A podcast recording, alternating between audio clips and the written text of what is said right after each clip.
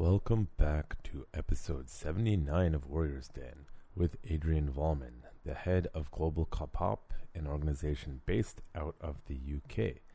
But first, this podcast is brought to you by Urban Tactics Krav Maga, turning lambs into lions since 2013. If you like our content, as in this podcast, or our blog at utkamblog.com, or you love what we do in person and are unable to train with us regularly, we would love your support. You can support us by going to utkamblog.com forward slash support us. You can donate a one time donation or monthly or yearly. That is up to you. If you like to support us, that would be great. It is muchly, mostly, superly, awesomely appreciated. There's my good English. You can also go to utkmu.com and sign up for our beginner or novice curriculum, which will give you access to the curriculum as we teach it. Uh, it took a long time to film all of those, and I put it up. So there it is for you to see, and I will update it periodically. And there is free content, by the way, though not extensive, such as firearm safety, how to pick up and make safe firearms as per the Canadian Firearm Safety Course, but it's pretty universal um, for general firearm safety. So that is free content. But if you want the paid content, you have to sign up for the novice or beginner curriculum to see what I teach and how I teach it. And you can, of course, support us just by following us on social media Urban Tactics Krav Maga on Facebook and Instagram, and Urban Tactics Cam on Twitter, though I don't really post that much there, so there is that. And of course, I believe at the recording of this podcast, there's still some Amazon affiliate links up on the UTKM blog. Support us, but um, they probably won't be there forever.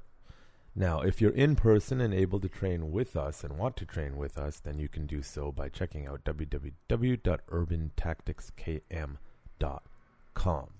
You can check out uh, my credentials and sort of about our school, as mine is a hybrid system of the various Krav Maga organizations, but it's more about simplicity in teaching methodology and repetition and drills and aggression training and getting a little bit of everything that you need to develop your overall skill set to better defend yourself. I think that's about it when some of you reaches out and want to sponsor this podcast, then that would be awesome, and then I can add more. But in the meantime, it's just me. Now, back to Adrian Volman. So you can check out their website at Global Kapap. That's K A P A P dot com, globalkapap.com. They are UK based and have schools in the UK, Ireland, Germany, Austria, Italy, Poland, and Dubai. Now, a little bit about Adrian. This is off of their website. Adrian started his love for martial arts back in the 1970s in the UK. As a late teen, he moved to Israel, where he studied karate, attending competitions and courses led by Max Azuli and Dr. Ronnie Kluger at the famous Wingate Sports Institute. IDF Army service saw Adrian introduced to military combat Krav Maga, where he became an accomplished practitioner and weapons expert. At 19, he enlisted into the IDF after serving for some time, he was asked if he wanted to study self defense. He explained, I knew and practiced karate and jujitsu, as traditional jujitsu. The sergeant called him out in front of the unit, after which he gave his first lesson in Krav Maga. And when he was in the IDF, he served in the infantry unit Nachal. During the time he saw his service was during the first inf- Intifada and the first Gulf War that was in Israel. During the time there in Israel, he had the opportunity to train at Wingate and up and down the country under many now famous Krav Maga and martial arts instructors. In 92, when he left the army, he returned to the UK and began training under organizations and clubs until 2010, when he decided to form his own organization with a few friends from the Metropolitan Police uh, Armed Response Unit, the ARU. They ran the organization called British Cult Kapap for a few years and eventually went their own way. And then Global Kapap came over the years and it has grown into a very large network of instructors, organizations working together from many countries having all the same goal to further knowledge and gain more experience in Krav Maga, Kapap, and all forms of self protection. And today they're branching out into the world of professionals, certified education, working with amazing company called ACE PSA. Right, I just paraphrase that, changing some of the language to be a bit more on point. And his qualifications Master Kapap and Krav Maga instructor, head UK National Committee, UISDSA, UPKL World Advisor for Kapap Krav Maga, 6th Dan and SKDA Karate Instructor, IKF Senior Instructor, WKMF Krav Maga Instructor, International Sports Coach Diploma, SLQ Sports Leader Coach, Level 3, Delivery of Physical Education, First Aid, and some other stuff. So he's been around for a while, Adrian. And what we talked about in this podcast, uh, for those who listen regularly, we did not, I, rather me, I did not go off on political rants today. We didn't talk about the generic stuff, but we kept it mostly on point. Use of force, our experiences in the military. Both we both served uh, many decades apart, of course, in the IDF in different units. And we discussed that. We discussed the Krav Maga world. We discussed what's going on in England a little bit, uh, uh, violence as a whole. Um, Israel, of course. We didn't go into too much detail about what's going on in Israel right now, much at all. We kept the politics out of it today. And uh, general our thoughts, as well as I asked him about uh, his thoughts on American policing and general police. And surprise, surprise, even in the UK, the consensus is police don't get proper and significant training, usually due to politics and bureaucracies. But well, I'll leave it up to the podcast. So this is episode. What did I say it was? Episode 69, I think. Anyways, it's with. No, 68. It's with Adrian Volman of Global Kapap. And if I screwed up that number, oh well. Krav Maga is not just a self defense system, it is a way of life. Warriors Den is a podcast for Kravists, fighters, martial artists, warriors, politicians, and general citizens. Consider this. The society that separates scholars from its warriors will have its thinking done by cowards and its fighting done by fools. Thucydides. Your host, Jonathan Fader, talks to guests in an open and uncensored format about their fights, their philosophies, and their lives. No topic is taboo, and the conversation may start in one place and end in another. As the quote suggests, you cannot separate the warrior from the politics and the world around them, as a true warrior must be a student in all forms of art and science.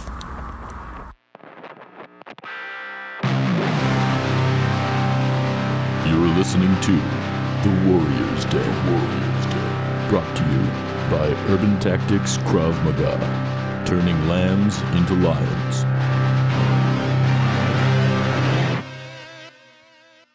Okay, welcome back. I am here with Adrian Volman of Global Kapap in the UK. How are you today? Very good, thank you. It's uh, great to have you here. Um, now, of course, in the UK, you're very well known in the Krav Maga Kapap and uh, self-defense industry, but globally, uh, not everyone is enthusiastic as I am. So uh, let's just start with your, your martial arts background, how you got into Krav Maga and uh, also karate, I believe, right? Uh, yes, yes. Yeah. Okay. Um, well, I started hmm, probably about the age of 10 or 11. Um, it started with bullying at school, and I kind of got invited to a, a local judo club, um, which back then was very quiet. It was very under the table. Um, I'm going back to middle 70s um, in a little town called Woodford. Mm. Um, I joined the club, and it kind of started from there. Um, yeah. Yeah, and you you ended up in Israel at some point, right? That Oh. would a few years later, right? A few years later, well, I mean, I, I okay. So let me explain. I studied judo, and Mm. then went off to karate um, after watching an exhibition in the 80s.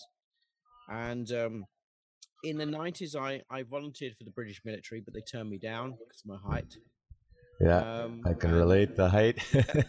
and yep, I know you can.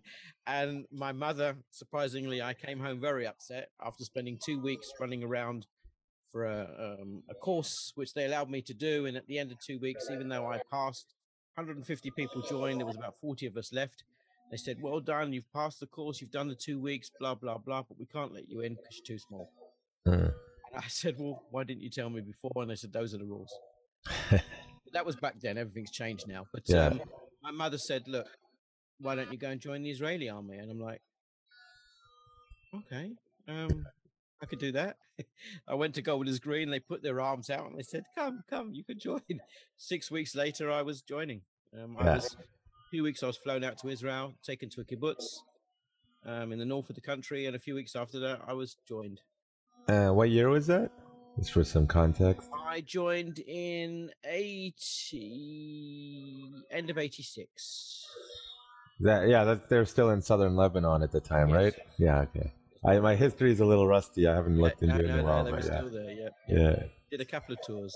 yeah, a little bit more exciting back then. When then when I when I served, um, you which unit were you in? Nachal or I, I started off as Nachal, yes. yeah? Yeah. Oh, just uh, infantry or Uh, I, I started off as standard infantry Nachal, um, and um, after that, um, um, I went into Nachal Tzanchanim, um, Yeah.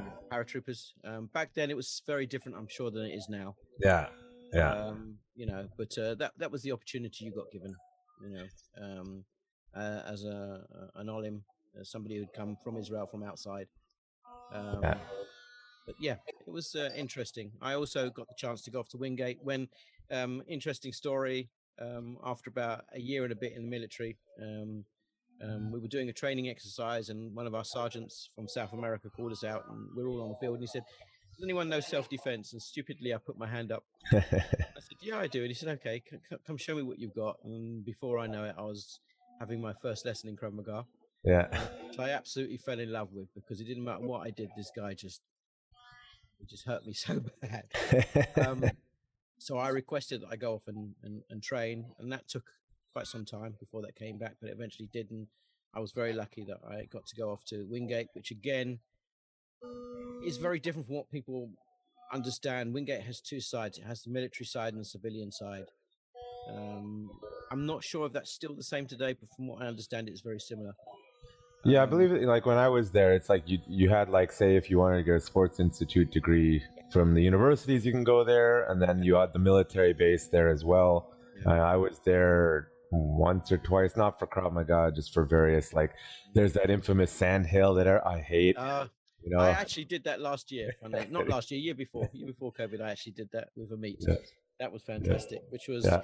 we were joking because I said I haven't done this for 25 plus years. You know, Yeah. actually it's a lot longer than that. But anyway, I said 25 plus years, and he said it'll be no problem. the same it's always been. Yes, yes, yes, yes. It was uh, interesting. So you, so you started learning Krav uh, at Wingate. How do you go from that all the way to the head of UK?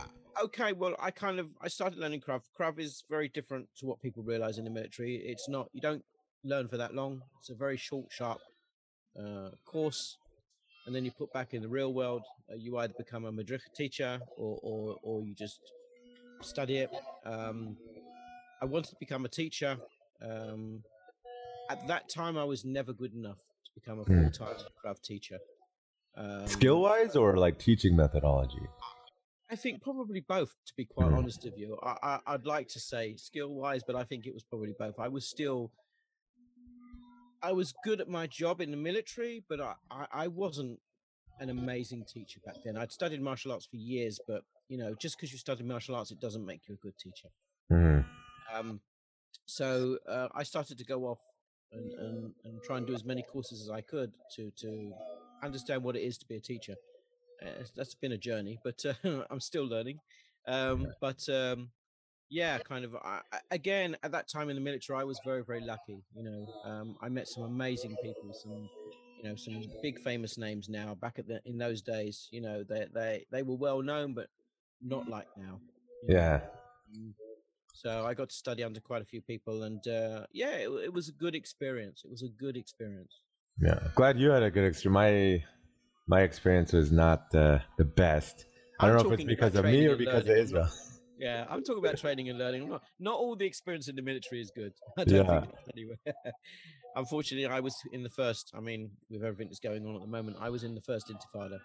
Oh yeah. That was uh, was not not so nice. Yeah, I would imagine. So I, I was fortunate, I suppose. I mean, it's not what I, you know, every young guy goes to Israel. You're looking for. I want to go. Action. I had actually similar sort of sort of story is I, I wanted to when I was like 16 I tried to get in the Canadian military um, but as usual bureaucracy and people dicking around and all the recruitment officers didn't really care and I couldn't get to the right person to, to get me in and it just left a bad taste in not, not that I got rejected it's just like a bad taste in my mouth. And then when I uh, things weren't going well for me here when I was like I don't know 21 I was like hey screw this I want to join the military it's something I've always wanted to do I could have tried to do the Canadian one again, but again, there was that. I could have actually probably tried to do UK because I do have citizenship, but I was like, you know what? As a Jew, I'm going to go to Israel and let's see. Uh, you know, I learned a lot um, from that experience, but uh, the military, you know, for what you think it's going to be, it never is. And then I happen to be right after, right after, uh, I think Operation Cast Lead and right before or was it before? I was there 2009 to 2011, so I was right in between everything. Mm-hmm. So it was mostly I did I honestly did mostly policing work in the West Bank, even though we're not trained for it at all. And uh, lots of rocks, lots of riots, lots of tear gas, and that was most of my experience. Mm. Sleep deprivation, no, that's standard. So in that sense. But uh, it's like it just depends when you if you're there right now. Obviously, it's craziness right now. It's craziness. I was just speaking to some friends today. It's it's craziness. I mean, I I, was there in the Gulf War. Mm. I was there at the at, at kind of not the end of the Lebanon War, but everything that was cleared up afterwards. Yeah. Um, you know, um, I was there in the first Intifada, and it was just you went from one place to another. I mean, I went from things like, you know, guarding a border crossing in Jordan to a few days later you're you're you're on the border of Gaza about to go in. You know, it, it yeah. was just never knew where you were going from week to week. Yeah. Uh, you know, so it wasn't all good. Um, but but it was an experience. It was an experience that I still am able to use till today. You know, I mean, I, I still I, I travel around the world and I, I work with um, specific um, border guards or specific military units um, or police. We do a lot of police work, and all the training I had back then is still, you know, obviously weapon work has changed slightly, but the training mm. itself is still the same. Yeah, yeah. Now, uh, yeah, I think you're actually a little bit shorter than me. Um, and I, if I had problems in the military with my height, I imagine you had. Like for example, when you have to carry the the alunka, you know, the military cot. I was so short, I you know, you can't reach it, and you're like, I'm trying to help you guys. They usually they usually just put me on it. Do you have yeah, a similar experience? I was either put on or put in yeah. the middle. Yeah. So if if you're in the middle between the two guys, you're trying to, you know, m- most of the time you're being carried. You know. yeah. Your feet are off the ground. Yeah. But uh, God help you if you let go. Um, yeah, I, I, mean, there was a lot of things that were hard, but you, you got round it, you know. Yeah. there was always there was always a way to get round it. But, yeah. Uh, and if you were lucky enough to be put on it, just hold on tight and enjoy the ride. You know. yeah. I mean, I found that like I'm not physically gifted at all, and I have to work harder than a lot of people. And I was always the guy in the back and I'm always trying to keep up. You put weight on my back and then tell me to do first march. My body is like, I hate you. I, I, was like that at first. Mm. Um, I must admit, and then I, I decided to change. Yeah. I, am I'm, I'm going to be honest. I was probably never the one right at the very very front. Mm, um, yeah. But I tried to get there. I yeah. worked hard to get there. You know. Um, but it, yeah, uh, you know, it depends where you were and what you were doing, of course. Yeah, well, yeah, I think that's the, like the lesson that I learned, even if it wasn't a great experience, is that if you have to, you can you can go, even if you're not in the front. You you just push yourself. And I remember, for me, the one thing that I was told that uh, there's like, listen, we can't believe you didn't quit. Like we all thought you were gonna quit, and it's like, no, why? Because if I quit now in training and we actually go to war, well, what use am I? Yeah, right. So it's uh, exactly. I mean, it, it, was actually one of our sergeants who gave us a pet talk because um, there was about 30 of us that come from different countries. And uh, w- one of our sergeants from argentina was really and he spoke quite a few different languages um, but obviously you were only really allowed to speak hebrew in the military. Mm. the first few weeks we were there he kind of he occasionally spoke in different languages and, and, and you know one of the things he always said was whatever you do however hard you think it gets don't give up yeah just keep going, and that was that was basic training. Yeah. You know, I remember my first night arriving um, in, in uh, uh, base 80, which I understand is still there, um, but it's a it's a base for different things now. And um, they there was about 120 of us, 130 of us, all in all, groups of Olim Khadashim um, uh, from different countries and the Israelis, all put together, and we were all told go and put all your bags over there in a big pile, and everyone just and what you didn't, what we couldn't understand is all the Israelis had put numbers on their bags. Yeah. We hadn't been told to, and we couldn't understand why they had numbers on their bags. You learn very quickly. Yeah. And then you all have to run back and then run to the trees, come back again. You spend the whole night running to trees, and then in the morning say, "Go and collect your bag." And uh, it's like there's a hundred bags, you know, Yeah. bags with no numbers on. It's like, which is mine? Yeah.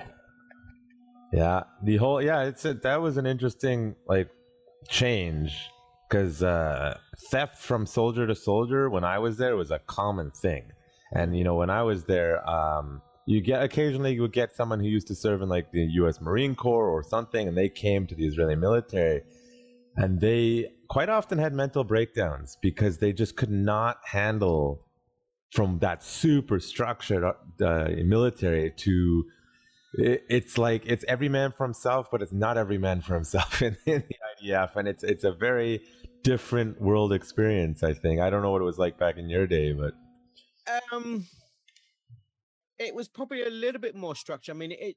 I'll be honest with you, the last few years I was there, there was a lot of changing. I mean, um, when I first went into the military, Israel was what two million, just under two million people. mm, You know, and then towards the end, we had the influx of the Russians coming in and, and a few other groups coming in, and it went from two million, I think, to five and a half, and then it went up to six, and and the influx we saw coming in into military was massive mm, um, and and lots of things. I think it became very very big very very quickly, and I think a lot of a lot of the higher the powers above weren't really sure how to cope. mm. So th- there was a lot of things that started to I wouldn't say go wrong, but um, there was a lot of confusion. But for the first few years I was in, it, it, it was it was a much smaller country back then, and yeah, in the eighties and early nineties, um, it, it was a lot more. We still had the old sergeants um, who had the old moustaches, you know, from the fifties and sixties. They looked like I'm sure they weren't, but they looked like they were. Go yeah, around with a big long moustache that they twiddle at the end, yeah. and their uh, with their yardstick, and but towards the end of the military, they all seemed to disappear. They all died out, and um, yeah, it, it was. Uh, it, it, it was an experience. I think I, Yeah. I was at the end of seeing the old style Israeli military, and then I kind of towards the end when I was leaving, I think the Israeli military changed to a much more modern. Yeah. Well, I think it's uh, what what I experienced is they they tell the story. They still act like it was probably when you were in the military, but it doesn't. They they tell the stories and they're like, "This is how we do this," and I'm like, I, "You're not doing that." Mm. you know, they trot out the war heroes every year, and I'm like, because the difference was from then to now, I think is it was really about survival. And now it's more about just leave us alone kind of a thing. And a lot of people don't want to be there anymore. Like I talked to lots of guys, why are you in combat? Well, I, I have to be here. I'd rather be in combat, you know, than not. So uh, you see that, that the sort of attitude is shift was the, the, the volunteers, you know, from England or America or Canada, we all took it a little bit more seriously.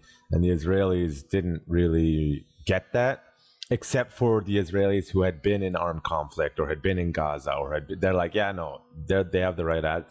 You know, me and uh, the foreigners, we all used to go buy knives and carry knives on, and they don't give them to you there, right? And the the younger Israelis are like, what's wrong with you? And I remember having uh, one of our second lieutenants be like, no. There's nothing wrong with them. There's something wrong with you. They know what they're doing. Yeah. The Well, I, like, I used to live. Um, after a few years, we moved down to a kibbutz near Gaza, on the border of Gaza. yeah, So, you know, when I went home from the military, you know, when I'd get off the bus, it was a mile and a half walk, most of the time in the dark, next to the border of Gaza to the kibbutz. You know, and if I didn't carry a weapon, Yeah. know, you know, or I wasn't quick enough. I mean, I'm not going to say any more than that, but but you, you had to you had to protect yourself. You had Yeah, to. yeah. It, it- was, you know, again, it's different now. They've got the wall, they've got the fences and whatever. Back then, that didn't exist. You know, it was a little fence back then. Um, anyone could walk across. You know, I, I'm sure there were places where you couldn't, but it's very, very different to as it is now. Very, very Yeah. different. Yeah, for sure. Now, uh, so you do your military service. Do you stay in Israel or do you go go back to the UK? After military, Yeah. after the military, I came back to the UK. Um, um, I settled down here, had some children here, and I kind of live here now. But I, I try and go back to Israel if I can nearly every year for training to see old uh, army buddies. I have family that live there. Hmm. So then, how did you? How did Global Kapap come about and uh, the whole organization? Okay, so I kind of I left Israel um, um, early '90s after the Gulf War. I think '92 or '93 I came back, and I started to look for Krav Maga clubs, and I kind of I was a bit disillusioned because up until then I'd been studying it quite consistently, and I'd been studying another system which I didn't realize was called Kapap, um, um, which is more of a it's more of a detaining system rather than a want to hurt them system, but it does have it in as well. I mean, it has quite a few different sides. I'm sure uh, Krav Maga. Again, I only got to saw, see Krav Maga from the military side. I never saw a civilian Krav Maga. hmm Uh, but I came back to the UK and I wanted to find something, and I just I just couldn't. Every club I went to, it was all fancy stuff. Um, there was a lot of karate moves, and because I was quite good at karate, I could see all the karate moves, and I just thought, well, no, I, I know there is karate and, and boxing and jiu-jitsu and stuff in Krav Maga, but what they were teaching wasn't anything that I'd seen. Hmm. Um, so I, I stuck it out for a few years, and I kind of I went back into jiu-jitsu and I went back into karate, and and then one day I just said, look, let, you know, um, I, I did a lot of work with police back then, and I said, let's start our own organization. The guys went, funnily enough, we're actually starting our own organization. We'd love you to be the head of it. Back then, it was called Kapap England Hmm. Um, um, which didn't go too well. That lasted for a year. um, and then we started uh, something called British Kapap, which went on for quite a few years and, until we grew. And then we realized we didn't really want to use the word British anymore. Even though I'm proud to live here and proud to be a British citizen, we didn't want to use the word anymore because we were finding it was restricting where we could go. Yeah. Um, so we changed to global Kapap, and since then we've just we've expanded. I mean, Yeah. know, we're in many many countries. Um, How many countries? oh gosh, I can tell you. Hold on, we are in.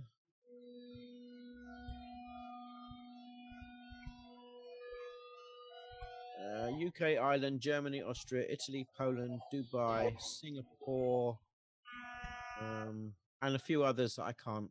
Yeah. Yeah. Um, they're, they're the main ones we actually have clubs in. Yeah. Um, you know, we, we were the first organization to be allowed to officially hang the Israeli flag in Dubai. oh, nice. That's a big Yeah, accomplishment. fa- I mean, obviously, there's now ties between Yeah. Israel and Dubai, and most people don't realize that, but there are ties. yeah. Um, you know, and and everything, but but really proud of that.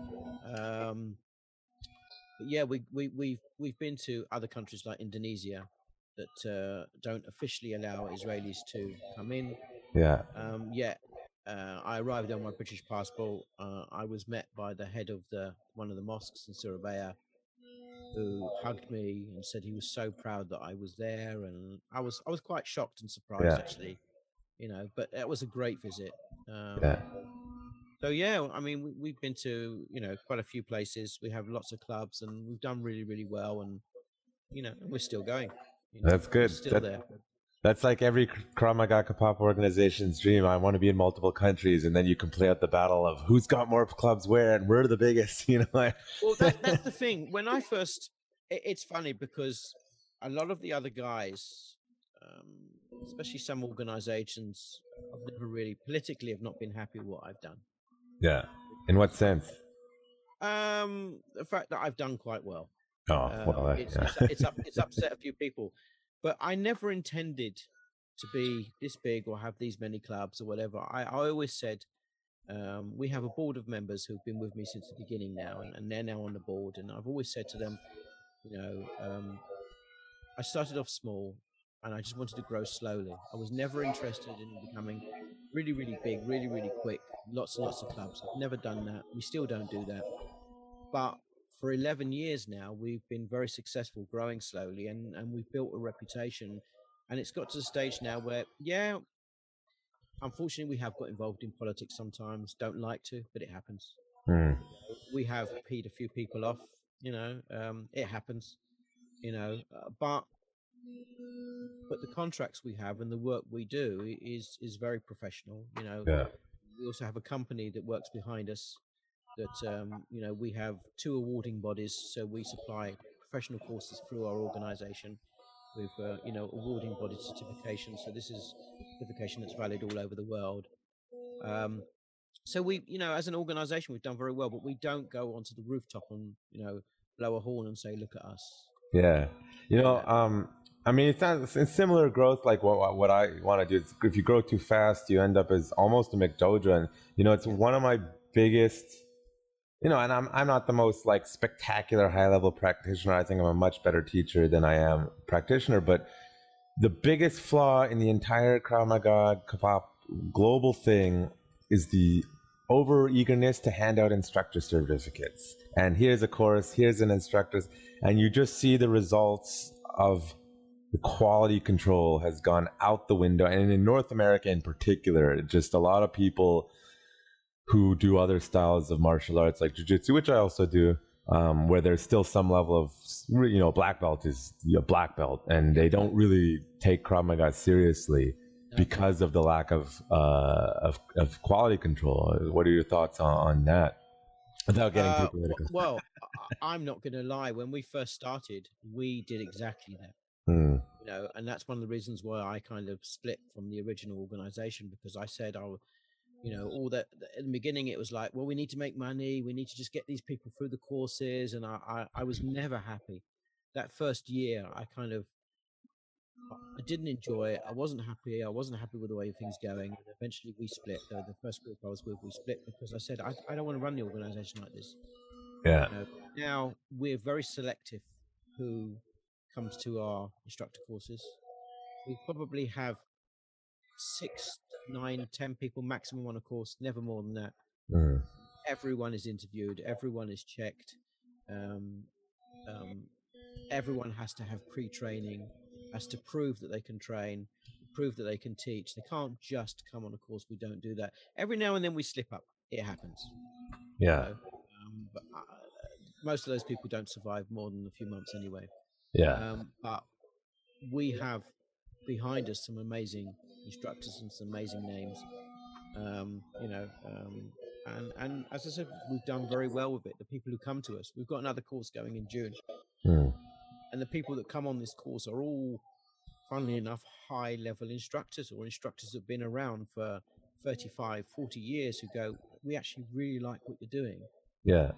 we like what you're teaching. We see what you're doing actually is real and makes sense. Can Yeah. we come on your course? And I'm like, well, no, you just ha- you have to. And they're like, what? I'm like, Yeah. no, well, you have to do this and you have to do that. And and at the end of it, they're kind of like, oh, we're really glad that you ask those questions. You know, we're really glad that you make it that hard. It shouldn't be open to everyone. Yeah. You know, whereas know, we I- see a lot of Krav Maga schools. Also, I'm gonna I'm gonna digress a little bit here because Yeah. most instructor courses is you go along for four or five days, you get to beat people up, people get to beat you up, and at the end of it, they give you a certificate and say you're an instructor. Hmm. And I would say that's probably the majority of instructor courses. Yeah. Whereas we we're completely the opposite to that. Our courses are all about um, um, teaching, the ability to teach. You have to bring something to the table. You have to show what you can teach. Yeah. Um, you have to prove. We have at least two or three senior instructors on any course, and they have to prove that they can teach. They also have to prove that they can hold their worth on the mat. It doesn't mean about beating anyone up or anything like that, but but what they're showing could actually work, or they've got to prove that it could work. Yeah. It's not just about, uh, uh, you know, I, I'm not interested in any old technique being put Yeah. out there. As I said, I'm a six dan in karate, you know, I'm also a jiu-jitsu man and a few other bits and pieces, and I can show all that stuff. But most of that will not work on the street. You know, Yeah. You, you'll be knifed. know, Yeah. especially in the UK. We we can get to that. I actually had a similar experience. Like, um, we we're not like I wasn't. I'm not a big school. Vancouver is not a good place to teach Krav Maga if you want to make money. Um, but uh, you know, when when uh, Commando Krav Maga was blown out of the water, and uh, a few other instructors from international instructors came here. They did some instru- instructor certifications in Vancouver. Everyone was trying to like, because uh, Vancouver, where I am, for whatever reason, is where Commando Krav Maga was based out of in North America. Um, and when Moni Isaac was proven to be a fraud and all that shenanigans, people were like searching around for something. And at the time, we were the only school running like a legitimate program, not just teaching Krav Maga, but ru- running a program. And I had people who've been doing it longer than me come say, "Hey, we want to work with you. Can we get cer- certified as an instructor?" And I said, um, "Yeah, sure, but uh, you have to go through our program. You need to go through the ranking at the very least, so you understand how to rank other people under our system." And he, you have to go through this uh, instructor course, which is a lot of theory. I teach a lot of theory. Yep. Um, and the guess what response I got? no, I'm not doing that. Yeah, Well, Yeah. too bad, so sad. Go away. yeah. We've had a lot of that. We've had a lot of Yeah. that. You know, over the years, I, I, I've the amount of I say senior instructors, instructors of high levels come to us, supposedly high levels. yeah, You know, they yeah, I can do this and I can do that, and we're like, really? yeah, Okay, well, you know, um, come on this course beforehand, come on this seminar beforehand. Let's see, and and they attend, and you look at them, and you just think, hmm, yeah, you know, you're not, you know, you don't know how to stand, you don't know how to move, and you can, as a as a as a just as a martial artist, let's say, you can see how someone else can handle themselves just by as soon as they get on on the mat. We call it on the mat, whether it be on the floor or mats or whatever, but as soon as they come on and they have to handle themselves against somebody, you can just see straight away this guy's either experienced or he's not experienced. yeah, And then you listen to how they talk, and and you know, for me, they're, they're the two main things. I'm not interested in how big he is, how many muscles he's got, how hard he can hit. Mm, There's always someone that can hit harder than you. I'm not Yeah. interested. You know, if, if we're going to have teachers, they they need to know how to teach, how to be professional, how to talk to people, how to get across the ideas of what we do, how to get across our values, how to understand how to teach a syllabus, and how to follow the syllabus. I mean, at the end of the day, the KAPAP syllabus is quite different to the Krav Maga syllabus. The Krav Maga Mhm. syllabus is quite strict and, and rigid, rigid in the way that it has to be taught. mm, Um, the KAPAP syllabus is pretty open. We have our techniques, but they can throw in anything else they want. But Yeah. it still has to be performed properly. They still have to teach it properly. It still has to be got across properly. yeah, yeah. I mean, at my yeah. Excuse me. My I went away from previous standardized curriculum because I found they're too bloated, or they're they're keeping old techniques that I I'm like, no, or you know, you get instructors who are big, and I'm they're teaching stuff. I'm like, that doesn't work for me, and it's Yeah, never going to work for me. So I want to pick techniques that will work for the majority of people, the majority of time, if they're applying the right aggression. Yeah. And you know, I'll tell people, hey, like this is the curriculum, you need to learn it. But if like, because that's what I'm testing you on. But if you do something else in the test and you don't, you know, quote die, uh, you passed as far as I'm concerned. You know, um, I find usually like I had someone come from another large organization and they had been doing it for many, many, many, many years, and they were using the older techniques. I'm like more grabbing oriented, and I was like, I don't like them. And in the in the middle of one of the tests, they sh- they kept they almost got stabbed, you know, fake knife, and he almost failed, and then they just like clicked and they stopped doing that technique and started doing what I was showing them, which is more gross motor movement. And I'm like, you understand why I'm teaching that? And he's like, yep, totally. I understand. It's just the stubbornness of these old organizations sometimes. I know. I mean, this uh, this for us, it's the same. I mean, I, you know, I'm five foot nothing, Yeah. and and I, I teach up to guys who are six foot seven, six foot eight. You know, some Yeah. of them, and I, I teach other people who are the same height as me. You know, it's all different. And we always say, look, what works for me might not work for you, and what works for you might not work for me. But we need to find a middle ground. We need to find Yeah. What works, and and this is really important. Um, again, in Krav Maga, I see no, it's like this. You have to do it at that angle. No, it must be like that way, and doesn't matter on your size. You've got to do it like that. And I'm like, no, that doesn't work. Yeah. doesn't work. Yeah. You know? um, and the instructors they don't like it when you say it doesn't work. Yeah. Um, they get very upset with you. Um, they kind of, as I said, we, we moved away from a lot of organizations. Um, we're slowly, no, should I say, they're slowly coming towards us. Um, it's not the other way around. Um, um, I'm a little bit stubborn. Yeah. I, I believe, look, if you can show me the technique working, we'll, we'll practice this and we'll do it under stress. Yeah. If you can show me your technique working, I'll adapt. Yeah. But if you can't, I'm not interested. I, I don't Yeah. want to know. You know, Yeah. I'm teaching people to save their lives. I'm not teaching people, you know, uh, a traditional art where they go home and they don't actually use it. You know, I, I'm this, this is, I mean, God forbid anyone should be attacked. But a prime example is is uh, a student of one of my instructors uh, got attacked a few weeks ago. Mm. Um, it was on the local news. Uh, well, he didn't get attacked. Sorry, uh, a schoolboy came out with a knife and tried to attack one of the teachers, and he blocked it. Uh, and he stopped them, put the boy down. He got cut on his arm, cut on his hand, you know. But but he controlled the knife, stopped the other teacher from getting killed. Hmm. And the police were involved, the newspapers were involved, the BBC was involved, so on and so on and so on. But he did the right thing, and we always say, you will be cut. It doesn't matter you know what's happening no one's a superhero someone's got a knife you're going to be sliced cut whatever but if you're sliced and cut most of the time you'll survive Mm. if you're stabbed you probably won't Yeah.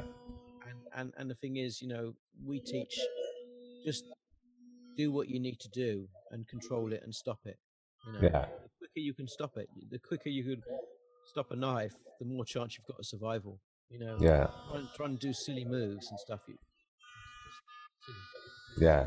Yeah, and I, I definitely want to, because you're in the UK, talk about the knives. But before we go off on that, I, because you're saying you're stubborn, like me as well. How did you get involved with the uh, IKF, the International Kapap Federation? Okay, so that that's it's not such a long story. I used to be under another uh, Israeli instructor who I broke away from. Um, when I broke away from him, he wasn't a happy chappy. Um, Surprise! surprise, surprise. Um, I don't want to mention any names because that's Mm. Um, but I kind of I discovered Amit, um, and then I you know I knew about Chaim Peer. Um, Mm. um, I knew about Avi, and uh, I kind of Avi broke away from Chaim. It was quite a um, a thing, and and Amit kind of appeared on the scene, and he's kind of like the new boy. Um, I mean, he's very good. I say new boy. I shouldn't say that. It's very rude, but man, very very good. I mean, Yeah. you know, he's amazing. He's young. He's fit. he's- athletic. You know, he's got Boy, everything- is he! yeah, yeah, he's got everything that most people want. I, I, I've always admired Chaim. You know, going back as many years as I can think of, I've always admired Chaim. You know, um, the guy is just a wonder. I mean, he really is. Every time I train with him, it's just an experience. um, But yeah, I kind of I went to them and said, look, I'd really like to be part of your organization and blah blah blah, and they were like really happy and said, look, you know, obviously Chaim must have done his homework because he seemed to know quite a lot about me Mm. um, and I can't imagine he wouldn't have done, especially being the rank he is. And so, um, yeah, they accepted me.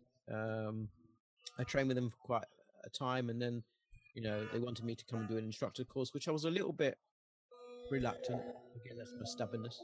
Mm. Um, but I did it, and kind of, you know, they said, look, you know, we really want to make you a senior instructor, you know, and I'm like, "Eh, sorry about that. um, but they made me a senior which is lovely, you know. Um, Mm. I'm not really sure what it means. Yeah. You're just an instructor. Yeah. Um, but you know, it's a, it's a great privilege. Um, I've trained with them a few times in Israel. I was hoping to go last year. Um, love to go this year, but it depends what happens at the moment. It'd probably be um, another year or two at this rate, I think. Yeah, I think so. Um, um, but uh, yeah, no, I mean, Chaim's amazing. Amit's amazing. The organization, what I like is they're virtually non-political. Mm. Chaim is not interested in inside the organization in politics. Outside's a different matter, but inside the organization, he's not interested in politics, and I like that. I like that. Yeah. He doesn't care who you are. His his motto is get on the mat and train. Yeah. I don't care who you are, how old you are, how young you are, how fit you are, how bit. I don't care. Get on the mat and train, and the meet's the same, and I like that. You know, I like that attitude. And when you get on the mat and train, you meet people from all over the world, and a lot of them are better than you. And and I also like that. I I hate the fact that people kind of it was going, oh, ma- I hate being called master to start. Yeah. I hate it. Yeah. and everywhere I go, they go, oh yeah, master, lovely to see you, and I'm like, yeah, right, okay. Yeah. Um, so when I can actually train and and and and someone slams me into the ground, I'm like, yes, this is this is this is me. This is this is what I like. Yeah. It doesn't happen too often, but that's what I like. You Yeah. know, um, it gets harder as you get older. Um, Yeah. but that's what I like. I like to tra- train. I like to teach. I love teaching, Mm. but I also occasionally it's really good to train and to find someone who's better than you, and then you know try out what, what what's working, what isn't working, and I yeah. like that. I like Yeah, that. I'm that's that's the ins- the instructor trap. When you start teaching, you stop training a lot of the time, you know, and it's uh, it's uh, a challenge. Like, uh, for me personally, like uh, Krav Maga is my passion, but uh, Brazilian Jiu Jitsu is my love. Right now, I'm training Jiu Jitsu mostly because I'm just teaching Krav right now and developing as I go along. but I train Jiu Jitsu all the time. And in Jiu Jitsu, you know, you get those young stud athletes coming along. it's it's quite the challenge. And then, you know, you got to refine and get better and and figure out how to survive and, and just keep going, right? And then no ego. At least at the gym I'm at, there's not too much ego, so we we That's good. But then most of the most of the BJJ clubs I've been to, there isn't that much ego. Yeah. It's quite interesting. Um, when they seem to do their fights, there seems to be a lot of ego when they're going to do competitions. But in the Yeah. actual clubs, I've noticed. Um, I have been told off a few times though, because I come from a traditional jiu-jitsu background called Yeah. Kodokan. yeah. And, and and there, you know, you know, we bite. and we break things, and the BJJ guys don't like that. So we have to be. a- Uh, I have to be a little bit careful, you know. Yeah.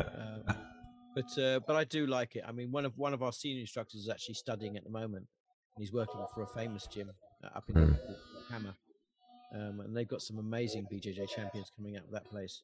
yeah. And uh, and and he's the last two years he's been there, he's changed a lot.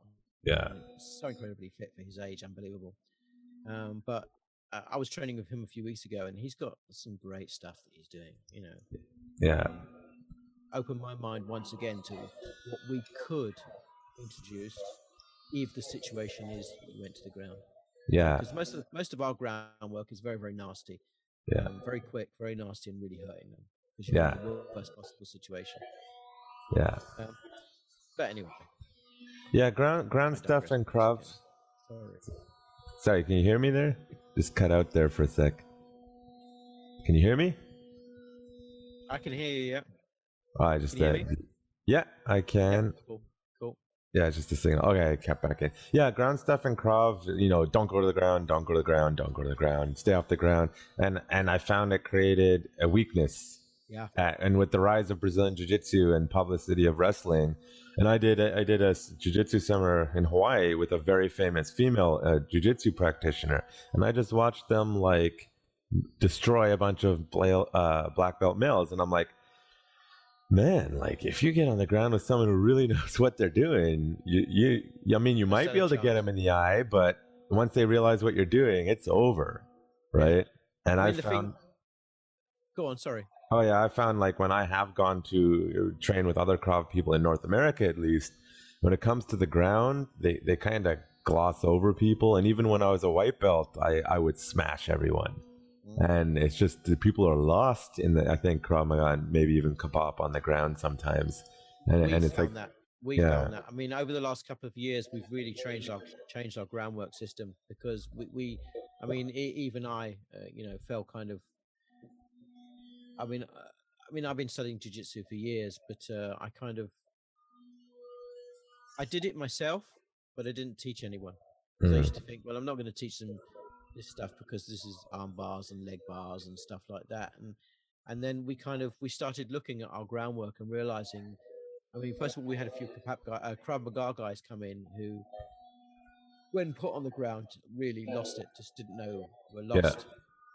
And we just thought, well, okay, we're not that bad, but we need to be even better than that. So we've been last few years, as I said, spending a lot of time with the BJJ guys, um, and uh, and a few other people, and we've been kind of looking at our groundwork, how we can make it better, how we can Mm. improve it. I wouldn't say it's fantastic, but from what I've seen from a lot of other clubs that do self defense, it seems to be okay. I'm not going to say we're than them because there's always someone that's better than you, but it seems Yeah. to be okay. You know, Yeah. But there's always room for improvement. Yeah. One of the things in England, and we always say this, and I, and I can't I can't account for other countries because I mean I go teach in other countries, but I don't live there. And one of the things in England is many many fights in this country go to the ground, and a lot of that is due to drink. Yeah. Uh, the English love their drink. Well, not just the English now. I mean, most people who live there love their drink. You know, so when one hits the other one, one falls to the ground, and then the other one wants to jump on top of him, and then it's like, you know, where'd you go from there? yeah. Yeah. um, you know, I'm fascinated by fighting. Um, um, so I live in central London, so I have the privilege of living across the road from a place that's not got a good reputation, but I'm across the road. So occasionally at weekends, I go in there and I watch the groups fighting, and you know, the police come along and they stop it all after 10 or 15 minutes. But I find it really interesting. I, I watch what they do and how they do it, and and even the people who you can see aren't trained some of the stuff they do is like you think, okay, I could use that. Okay, I really like what they're doing there. You know, um, it's it's interesting. I I I I do a lot of evaluation. I, I, I if I see things going off, I like to watch. If it's bad, see, I'll always call the police. If it's not bad, I just I'm fascinated by seeing how people actually interact, be it verbal, physical. I find it very interesting. Yeah, and it's a just a side tangent. Like I kind of alluded to it earlier. My father's actually from from South London. Unfortunately, he's not very. Other than his accent, which I don't even hear anymore, it's uh, he's not very British. So I I was not really indoctrinated into British culture, and all my family's not there, so I never really you know got to experience. But to me, it's always like you know it's it's uh, it's a different culture, even though we're both westernized countries, and and I often use that uh, just talking to my students, I it's a it's a global phenomenon. It's a human phenomenon that people don't understand other countries as well as they think they do, and violence in England is very different than violence here. Now I'm in Vancouver. It's a very safe city. And I always have to remind people it's a very safe city. And people are, no, it's not. It's like, it's, uh, listen, man, you have no idea.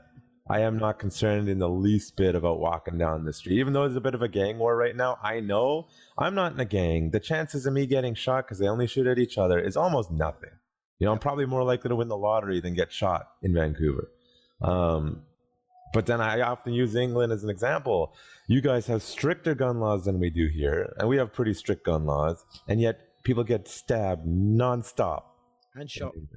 And uh, oh, they do get shot a lot. Yeah, Oh yeah, we, not a lot, but we have we have shootings yeah, again, mainly in gangs. yeah, Knives are mainly in gangs. Yes, there is there is the occasional knife attack that just no one knows why it happened. Um, but I would say most of the knife attacks are between gangs. Most of the shootings are between gangs. Um, you know, if you're unlucky enough to be in the middle of it when it goes off, or close to it when it goes off, then you're unlucky. We we get we get we get a lot of robberies here. So what we call armed robberies, so Mhm. armed threats, um, rather than stabbings. yeah, Um, we, we get a lot of stabbings, but the stabbings again are mainly gangs. Yeah, But what, what we get as outside of gangs is we get a lot of threats um, with, with weapons. Um, Yeah. That's that's quite unfortunately. Uh, I wouldn't say common, but that's probably one of the most common things that happens outside of gangs is threats. yeah, Not too many stabbings outside of gangs. Cuts, maybe they might cut you, and then take your wallet or your phone. Um, um, outside of gangs, we don't really see guns. yeah. Yeah, I mean, Canadian gun culture is more more about the hunting and sport shooting. Like we're allowed to have guns. There's a process. It's not not like the Americans, um, but you still get still pe- get people terrified of it, and it's just uh, you know the. It's always interesting culturally the way people view violence and what's acceptable and, uh, and the why could why would you want that or how could you do this now obviously America's uh, culture is influencing the world I think in ways that are annoying for me but uh, what, what's sort of the British attitude right now on like use of force for for policing or for uh, in general bouncers or because it's very different from country to country I find Yeah. So so here for the last, I think probably I'm not sure how many years, we have something called an SIA, which is a standard industry uh, authority. It's a it's a license. Anyone who Mm. works in the security industry must pass this course to have a license. And to be quite honest with you, the course is very simple, very very Mm. easy. Um, it's all about de-escalation. Yeah. There's some basic techniques you learn, um, but it's about de-escalation. Uh, but if you hit somebody, you lose your license, and if you lose your license, no longer working. Mm.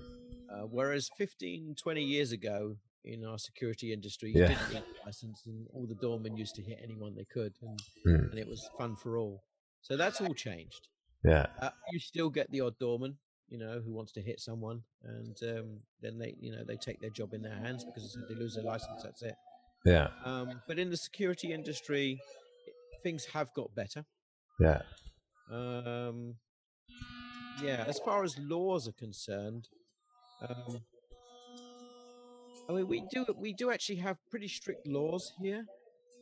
I wouldn't say everyone adheres to them, Yeah. but everyone knows them, and majority of people within reason try and keep within them. You're not supposed to carry a knife. Yeah. Uh, you are carrying a knife, it's either for work or for fishing or something like that. It's got to be under, I think, three inches in length, and you've got to have a permit to carry it or a reason why you're carrying it if you get stopped. Um, if you get stopped, the Yeah. possibility of you getting stopped is quite small. Um, but that's about it. Guns are legal. Um, all weapons are illegal Yeah. in this country. I mean, every form of weapon. Yeah. you know. But then most people don't realize, like when I teach people, well, actually, this pencil is an amazing weapon. Yeah. You go, what? Oh yeah, Just say John Wick with the pencil. yeah. You know, and then you know when we have women coming to the, I, I sometimes get them. We especially we have seminars on self defense for women. You know, we we bring a lot of guys in to kind of you know hit them and batter them, and in a nice way. Yeah. You know, um, and we always say, have a look inside your handbag or your purse. And it's amazing what weapons they, you know, when we say, well, that's a weapon. And, and the, the shock on their face when they realize their handbag has more weapons in it than your average, you know, thug carries on the street. you know. Yeah. Yeah. Um, but yeah, uh, on the whole, um, my personal opinion is England is actually quite a safe place. I mean, yeah, Mm. we have a lot of problems, just like every place, every every country in the world. We have a lot of gang problems, but outside of the gangs, it's not so bad. You know, Mm. um, you can walk down the street without having to look behind you every ten seconds. You know, um, we we teach we, we teach awareness. We teach all our students to be aware, but but not to be paranoid. Yeah. Um, but yeah, I mean, things happen. Things happen in every country. But I, on the whole, I would say it's probably a relatively safe place. But then that's me talking, you know, coming from Israel. Yeah. So it's a whole different ball game altogether. Yeah. Well, you And know, it's it, still, still a safe place. Yeah, it's funny you say that. Like when I was in Israel, even as a civilian, like say in Tel Aviv, I actually felt safer there in general than a lot of other places that I've been. Even there's places in Vancouver that are more, I'm uh, way more alert than I would be walking around in in Tel Aviv. Obviously not right thing. now, but Yeah, yeah, I know. I mean, we, we again we have the same in London. You know, Yeah. uh, London's. There's a few cities in England that are have certain areas that are no go, and you know, Liverpool, certain areas, London, certain areas, you know, Manchester, certain areas. But as a tourist, you wouldn't never go to those areas. You wouldn't even know about those areas, you know. And if you live there, you know what the rules are. mm, Um, so that's just, you know, but I'm sure that applies to nearly every single country. yeah, yeah, in general.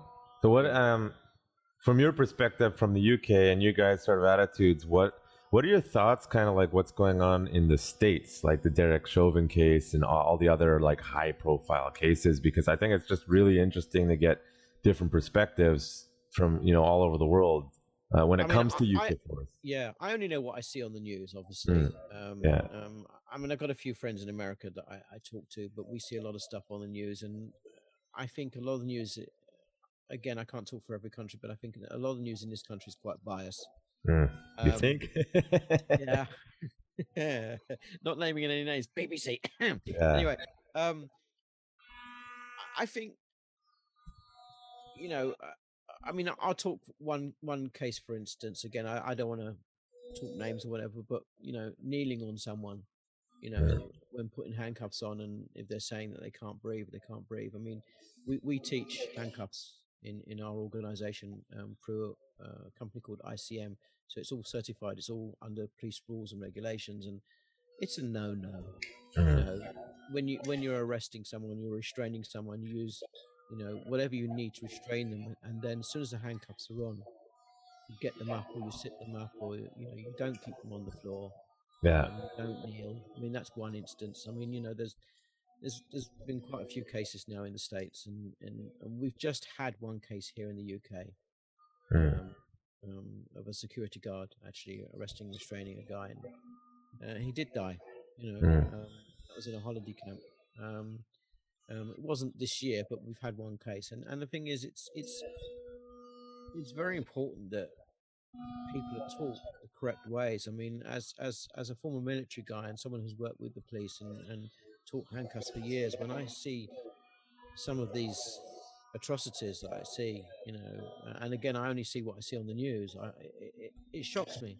Yeah. It shocks me that I, I I went out a few years ago and did some work with uh, Santa Monica Police, uh, and uh, and then I also went down to uh, Santa Clara and, and I did a, a whole seminar with um, a group down there of jiu-jitsu guys and whatever, and um, and I, I again I got to work with a lot of police officers and th- their ideas of rest and restraint were quite um, over the top. Let's put it that way.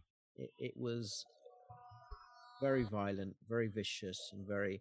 And then they said to me, "Well, we have to be like that because that's how the people are here." Now, again, I don't live there, so Yeah. who am I to say that the people aren't like that? I don't know. You know, um, but I, I think training needs to change, attitude needs to change, but but it needs to change at the top Yeah.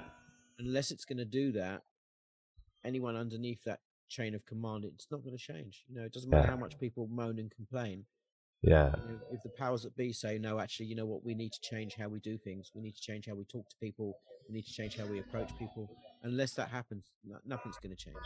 Yeah, yeah. I think you know. I mean, my, I am not completely opposed to neon neck, depending on what's going. on. I do teach it as part of the component, uh, depending on how it's being applied. Uh, I mean, the consensus in that case is that was way too long. that was not acceptable. Um, if if you need to hold them down, absolutely. But there should be two officers there. yeah, You know, one's holding him down, the other one's handcuffing him, and then you get him up. yeah, yeah, either sit him up, you know, or stand him up, you know, or hold him up one either side, you know. Um, but you don't leave. I mean, you never leave someone laying on the ground unless you've got no choice. yeah, Now, we all know there was more than two police officers there. Hmm, yeah, So uh, in that case, I, I'm I'm just I'm I'm a bit surprised that everyone allowed him to do that. I'm I'm, Yeah. I'm a bit shocked at that. yeah, Um, you know, because that that's a no-no here in this country. It just Yeah. it wouldn't be done. yeah. It you know. Yeah, it's weird, like, because it depends who I ask in Canada and depends which police forces.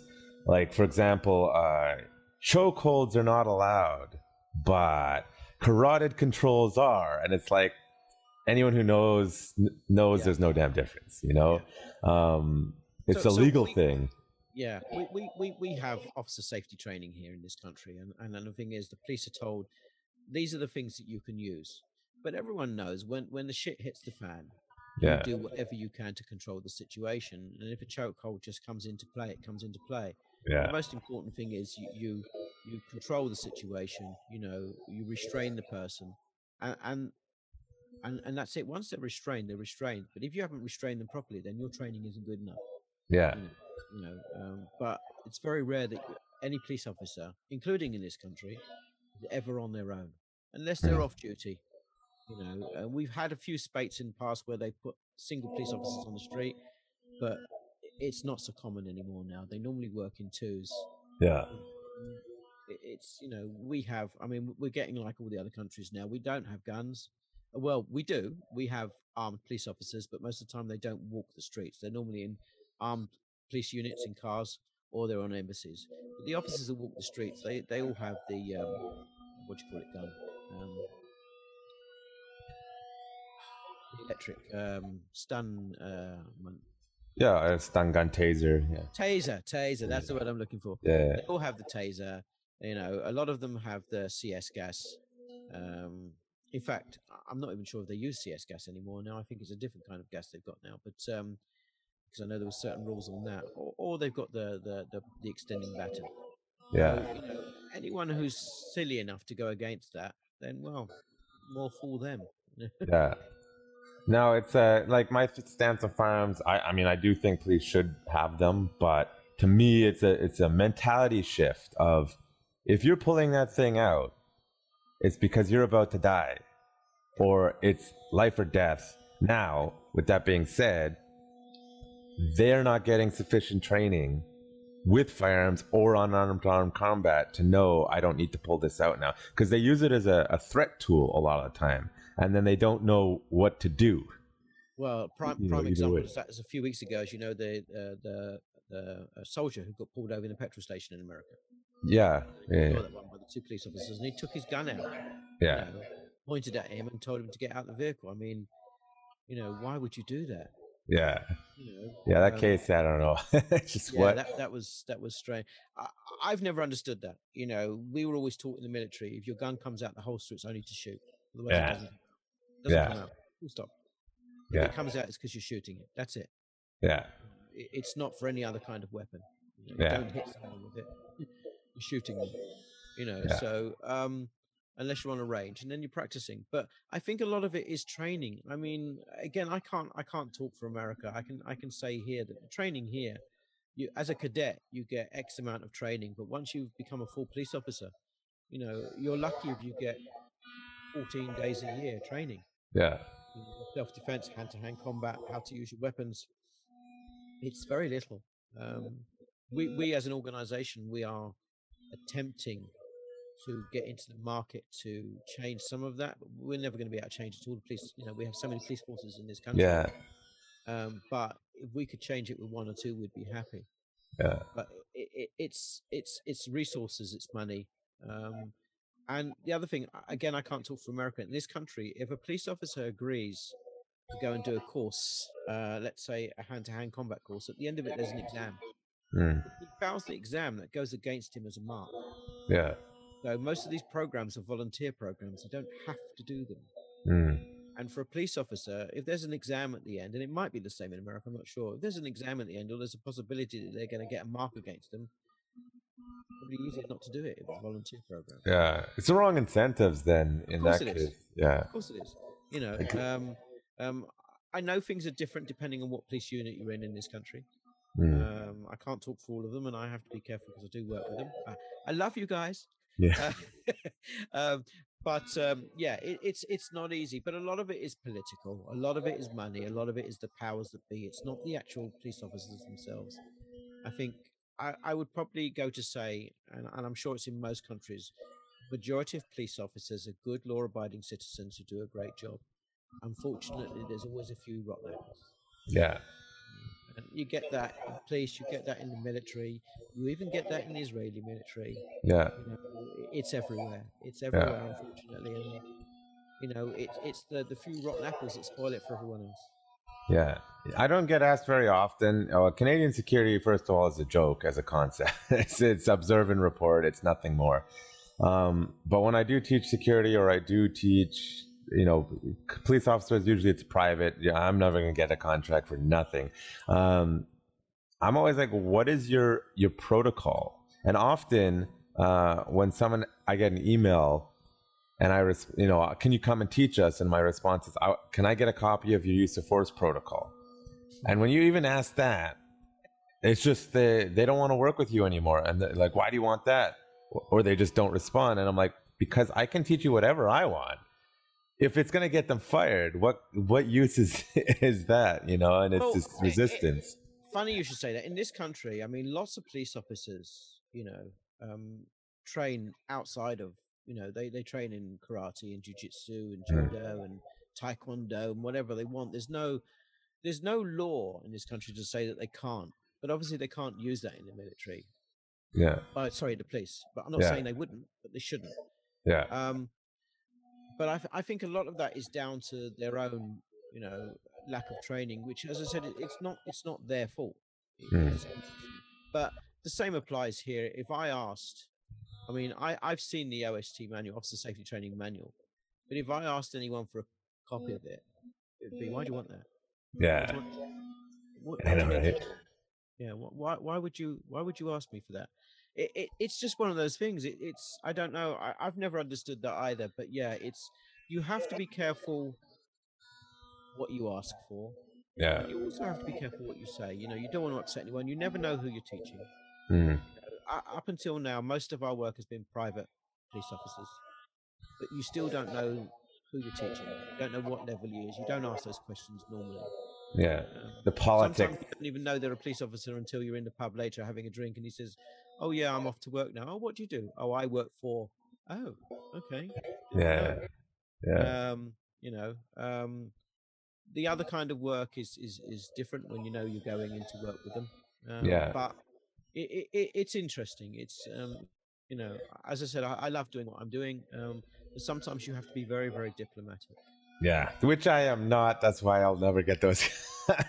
I mean, to me, it's just illogical. Like we all understand there's a problem here. Anyone who who knows hand-to-hand combat to a high enough level knows what the issue is. We know what the solution is, Yeah. and everyone doesn't want to do it. Yeah. You know, more training, higher It- quality candidates. Make it the job don't want to do it. Again, I'll, I'll, I'll say it's not they don't want to do it. I think a lot of it is the main thing. I think is money, Mm, and the next is is the political powers. Remember, every police force is run by government powers. yeah, You know, and and again, I'm probably going to upset a few people here. I know a lot of the police high up believe that they run it, but they don't. Yeah. There's always someone above them. Yeah, And it's those powers that say, well, actually, this is what you're going to do. This is Mm. how you're going to do it. And most of those powers have never been on the street. Half of them have probably never been police officers. You know, um, Yeah. they're, they're what we call, you know, pen pushers to work behind a desk. yeah, But they decide what happens. And, and unfortunately, the fallout is your average police officer suffers. yeah, know. Um, I would love it if, you know, if they made it public that police officers could train wherever they wanted and get any type of training. But that's never going to happen. yeah, No, you could imagine if they said, "Well, police officers are training everywhere," and the public will go, "Well, I don't feel safe," yeah, and and we know the public love to complain. yeah, You know, um, you know, i- if they needed a police officer, they'll be the first one to put their hand up, say, "I need one, I need one." But if they see a police officer attending something else and he's using a, a chokehold to put them down or an armbar that slams them into the floor, it's like, "Oh, we can't be doing that." It's like, Yeah. Oh. You know, it's got to be one way or the other. I Yeah. think, my personal opinion, I've, I've been to Poland and I did a lot of work out there. You don't mess with the Polish police. yep, You don't mess with the Polish police. There, there is no, you know, we're going to put you in an armbar. You are slammed to the floor. You are treated badly, and Yeah. you know you don't. The Polish and the Russians, very, very similar. yeah, I've done a lot of work with border guards, and I've seen how they train and what training they get. And they get quite a bit of training, and and their training is very efficient. mhm, Is the only way I could describe it. yeah, um, uh, down to their gloves having kind of knuckle bits built into their gloves, so when they hit you, it hurts. you yeah, know. Um, so it, it, it's interesting, you know. Um, if one police force can do it, and everyone has total respect. I mean, if if you see Polish police coming towards you, you, know, you don't argue with them. yeah, You know, yes sir, no sir, free bags full sir. You know, and Mm. if you've done something wrong, you're going to be, you know, punished for doing it. yeah, Yeah. Um, I'm not saying it's right or it's wrong, but everyone knows where they stand. yeah, Whereas in a lot of countries, and I think especially this one, the respect for a lot of police is gone yeah, um, because police don't know where they stand anymore here. You know, they're not allowed to do this, they're not allowed to do that, they mustn't touch this, they mustn't talk to this one, they have to be careful how they approach this one. And and I think I think it's got to the stage where policemen just have gone, well, okay, you know what? I'll do the minimal job I can do, and that's it. yeah. I think that's dangerous, personally. Yeah. Now, I don't know if you're tracking what's happening in Canada at all. It's it's No. from from a policing because to do with COVID, it's it's it's Okay. it's very province to province, you know. And you know, if you hear, oh, the police in Canada are being Gestapo, well, in some provinces they kind of are. Now, if you're where I am, it's a very different. I'm in British Columbia. The attitude is, please don't make us have to work harder than we need to, and they'll kind of leave you alone. Versus, uh, you know, in Alberta, the police have a very traditional like the law the rule of law is the rule of law and the government has said this and therefore it's that and they're arresting people quebec has gone full on i mean they're french so they're doing that's they're they're doing their thing. They're just full on like insanity with the rules. And like if you're a canadian you're like i don't understand what to think because every province is different. Uh, even if we have we have a federal police force rcmp but they're not everywhere right? In vancouver they have vpd and uh, Surrey, they have RCMP, which is the federal, and even the RCMP are acting different, you know, province to province. So nobody knows what to expect. And will, you know, out here, some people watch the news, what's going on in another province, and be like, "Oh my God, the police are going to do that." I'm like, "Well, I don't think so here, because that's just not the attitude here." And, and you're just seeing a wild variance of what is allowed and not allowed based on what the the public is going to tolerate. Like here, I think a lot of people have sent some very angry emails to their politicians saying, I don't think so. While as in, say, in Ontario, they're like, yes, we need to stay safe. You, you punish everyone. And it's just whatever the public voice, who may not be the most informed, most of the time they're not, it dictates the politicians' decisions. And then the cops are stuck, you know, in the middle, I think. And it's, I, I don't think I'd want to be a police officer right now, personally. I mean, we had something similar in England eight, seven, eight months ago when the government yeah. said, you know, these are the rules. If you don't abide by the rules, you will be stopped. You may be arrested. And we actually had the police stopping people, you know, in the park who were sitting down on benches because the government mm. said you weren't allowed to sit in the park on benches. Yeah. And you know, there was two or three older people sitting down because they were tired, sitting on a bench, and they were getting arrested. Yeah. You know, and and public were going, you can't do that, and and the government said, well, those are the rules. Yeah. You know?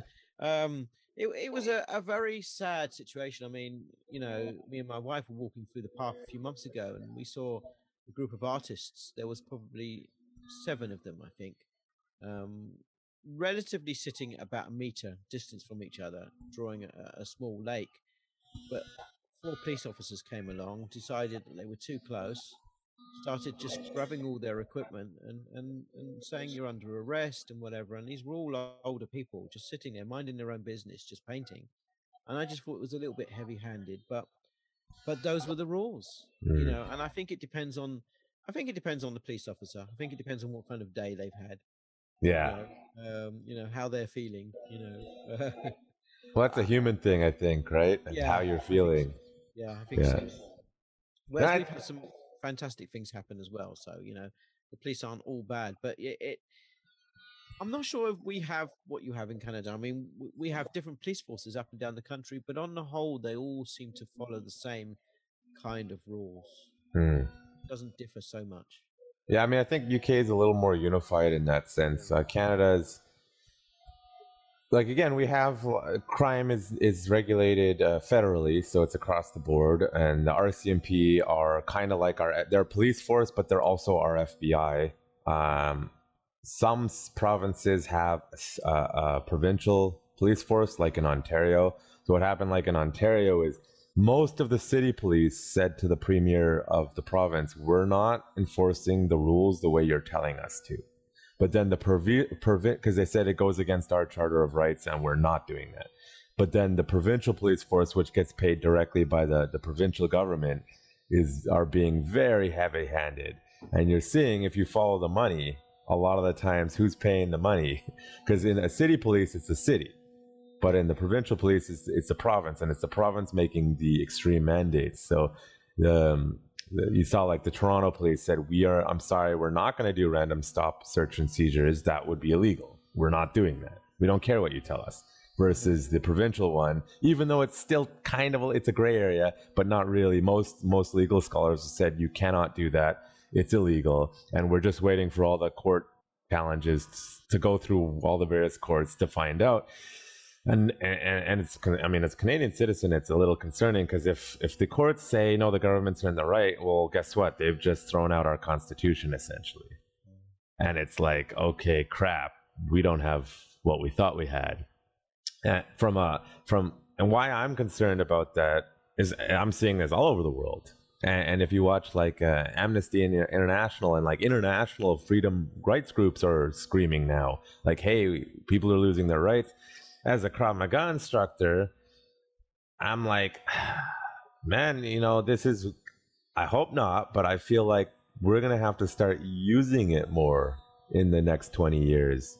Because I am not confident that our leadership globally are making smart decisions to manage people's fears and manage uh, just you know good lifestyles and uh, my motto has been this you know, obviously it doesn't necessarily apply in england but is learn martial arts and get guns because i'm like of course learn how to use them don't just don't be a some Yeah, yeah. yahoo um it's i'm i'm feeling a little anxious about the way things are going Uh, do you get that feeling in in your in england at all or Um, we. hmm, I'm not sure we get that. I mean, everyone is is worried the way things are going, but it, it's not. I don't think. I don't think people are worried about guns appearing on the street because I think. I mean, obviously we have them in gangs and stuff, but I mean, I think if it's going to happen, it's a long way off. yeah If it's going to happen at all. Um, I- I think more people are worried about um, Big Brother yeah.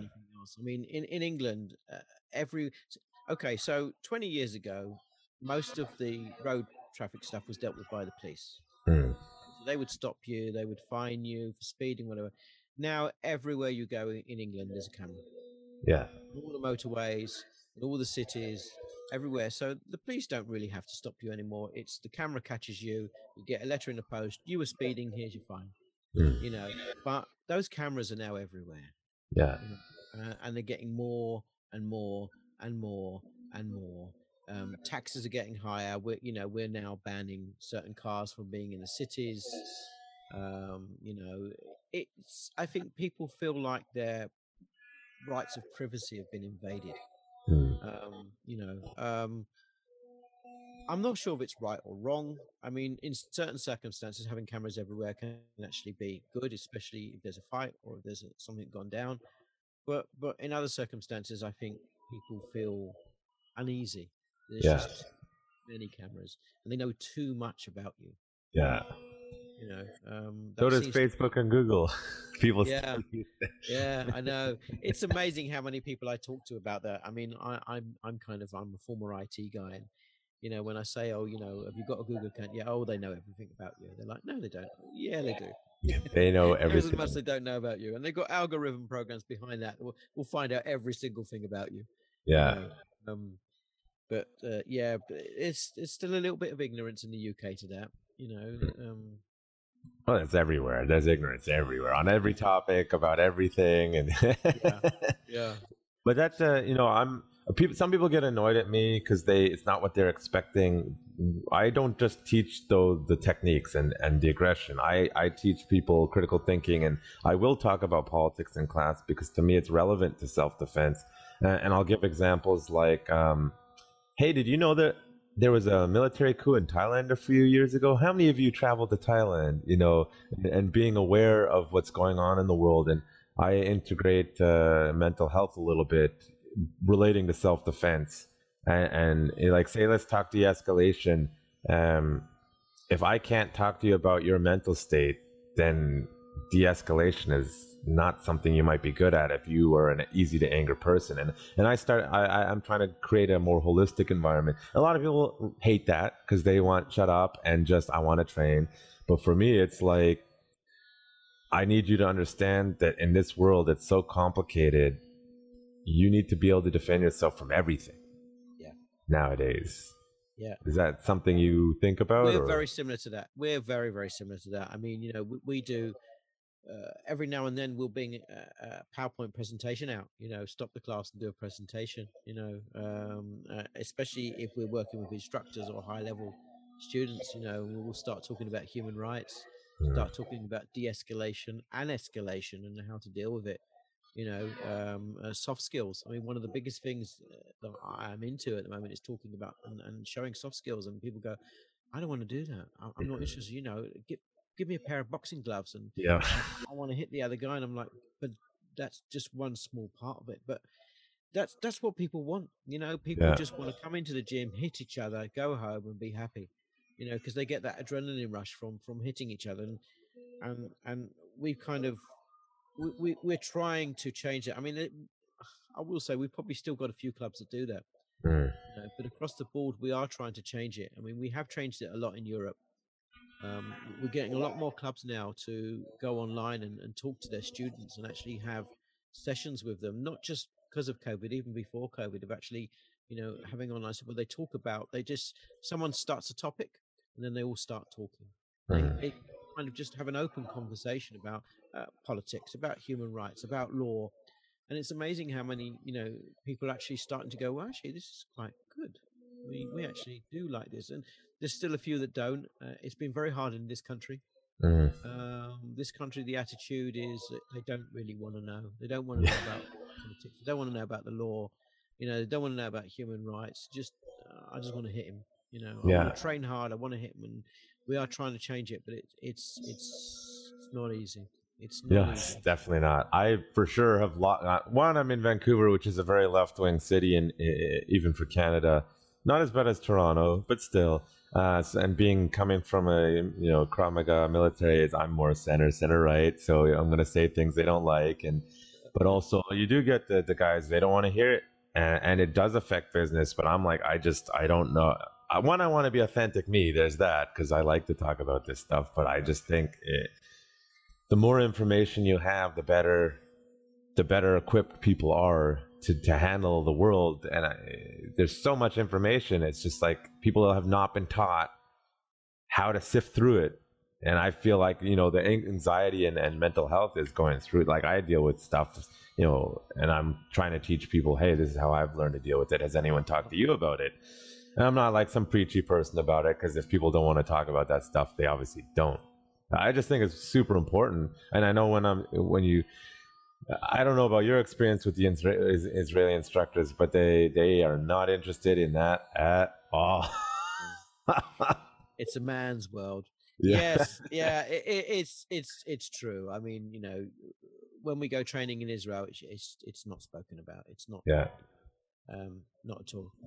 But I mean, outside of Israel, I mean, you know, and maybe it will get there one day. But but it is becoming a bigger subject. I mean, mental health, you know, both men and women. But we, we, what we're finding is, if you start talking about again on instructor courses, we have a whole day of soft skills. We talk about um, we talk about soft skills, we talk about mental health, we talk about law and stuff like that. And when you start talking about mental health, all the women are quite happy to Yeah.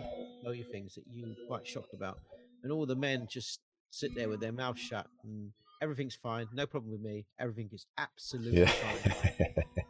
you know? Yeah. And then at lunchtime, you know, you're drinking coffee, and they'll come to you and go, "Do you know what?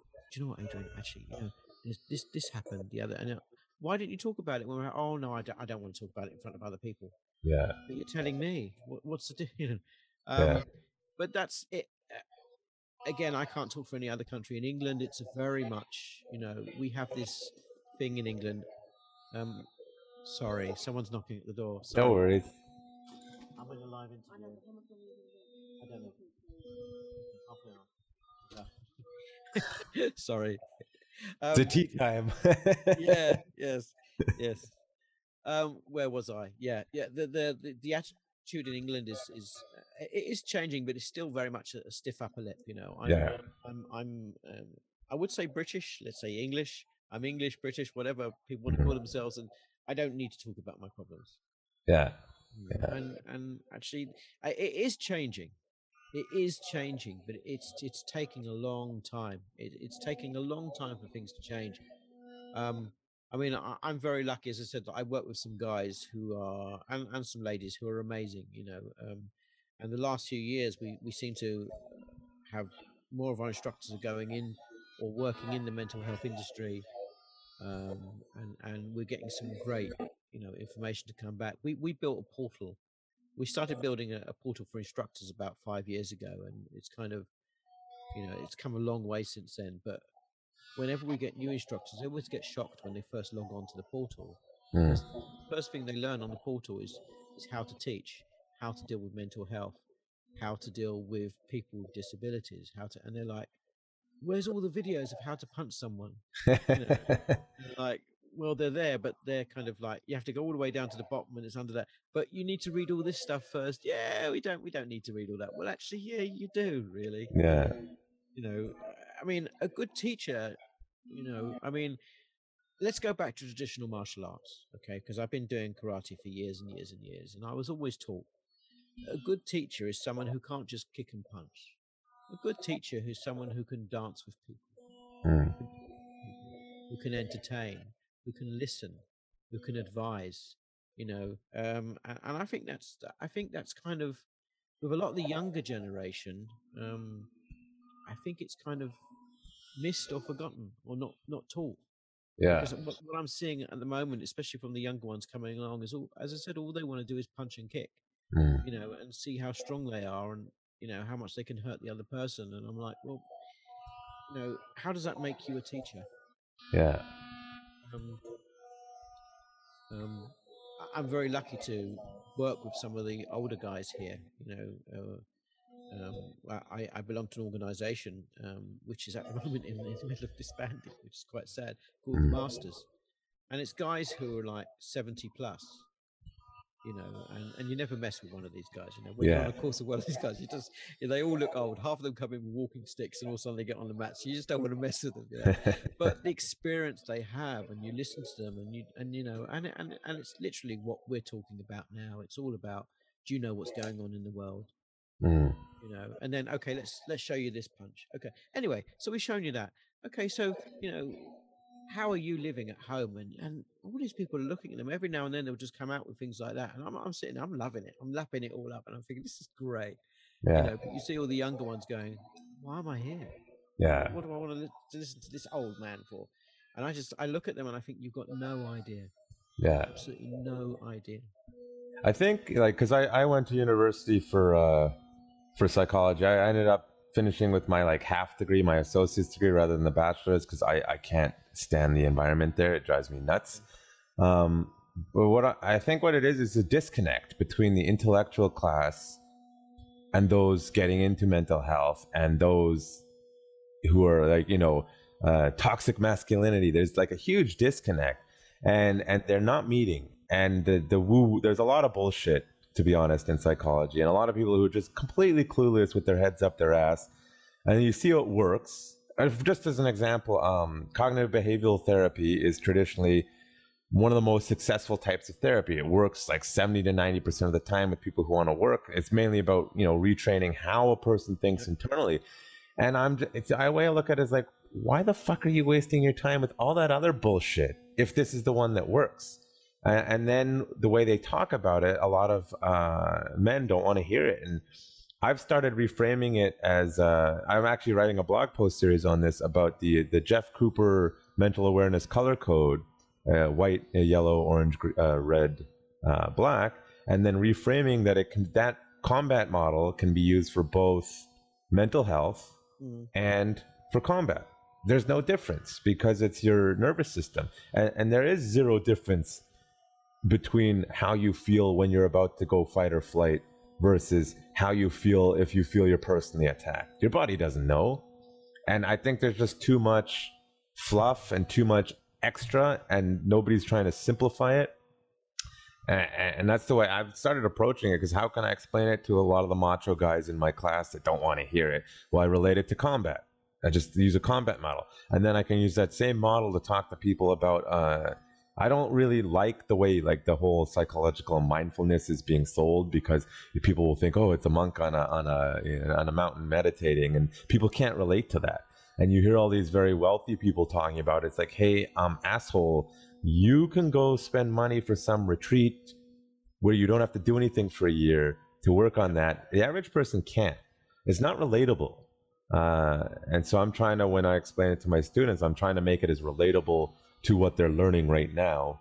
So I'll give an example of a self-defense scenario. What mental state are you in? And then compare it to um, a, a non-combative situation. Right? Yeah. Someone with severe anxiety is basically walking around in, in the color code mental orange or red.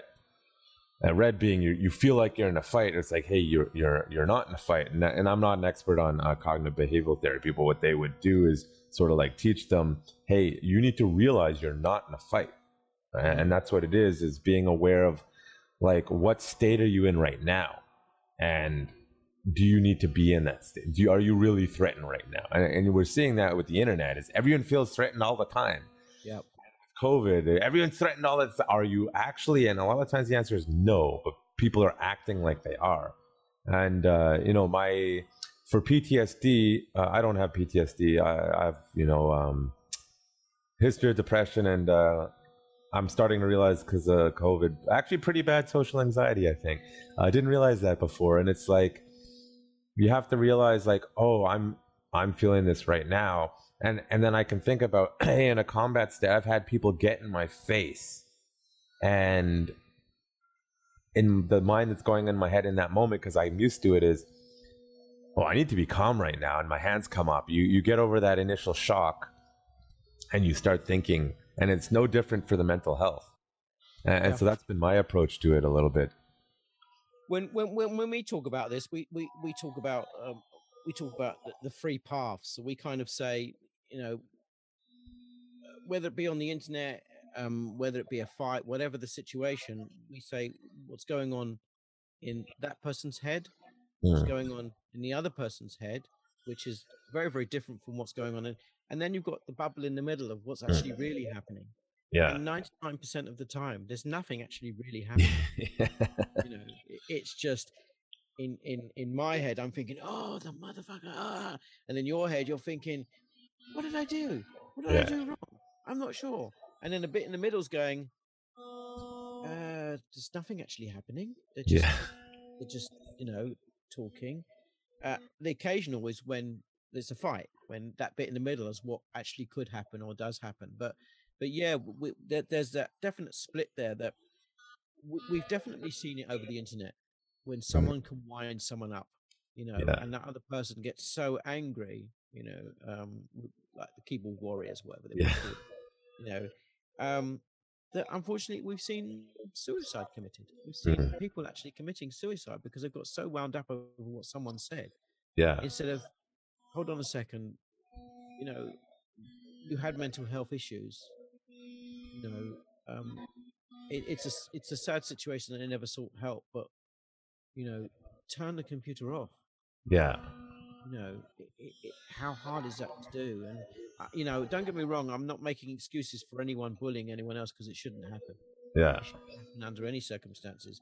And I think a lot of these internet service providers have, uh, you know, the, the big boys have got a lot to answer for Yeah.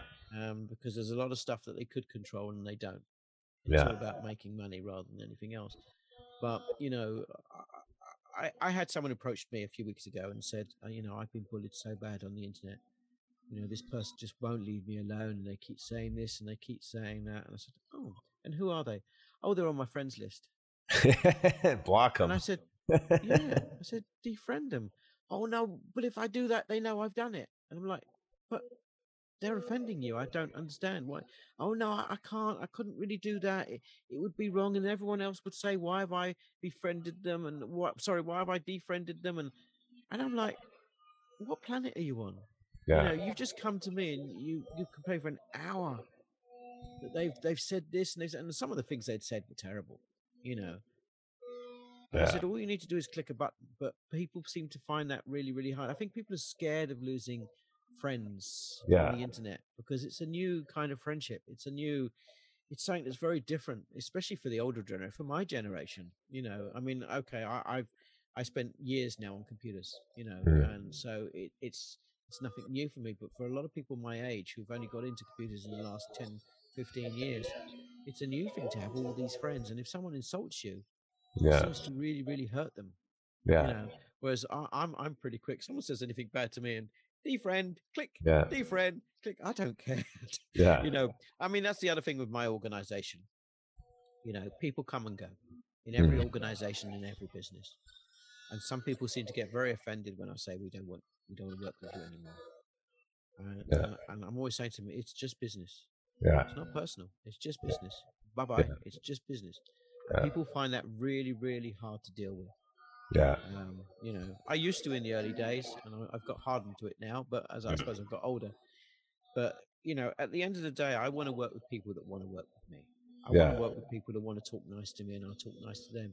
I'm not interested in working with people who want to slack you off. I'm not interested in people who want to prove that their system is better than your system or whatever. I'm not into that.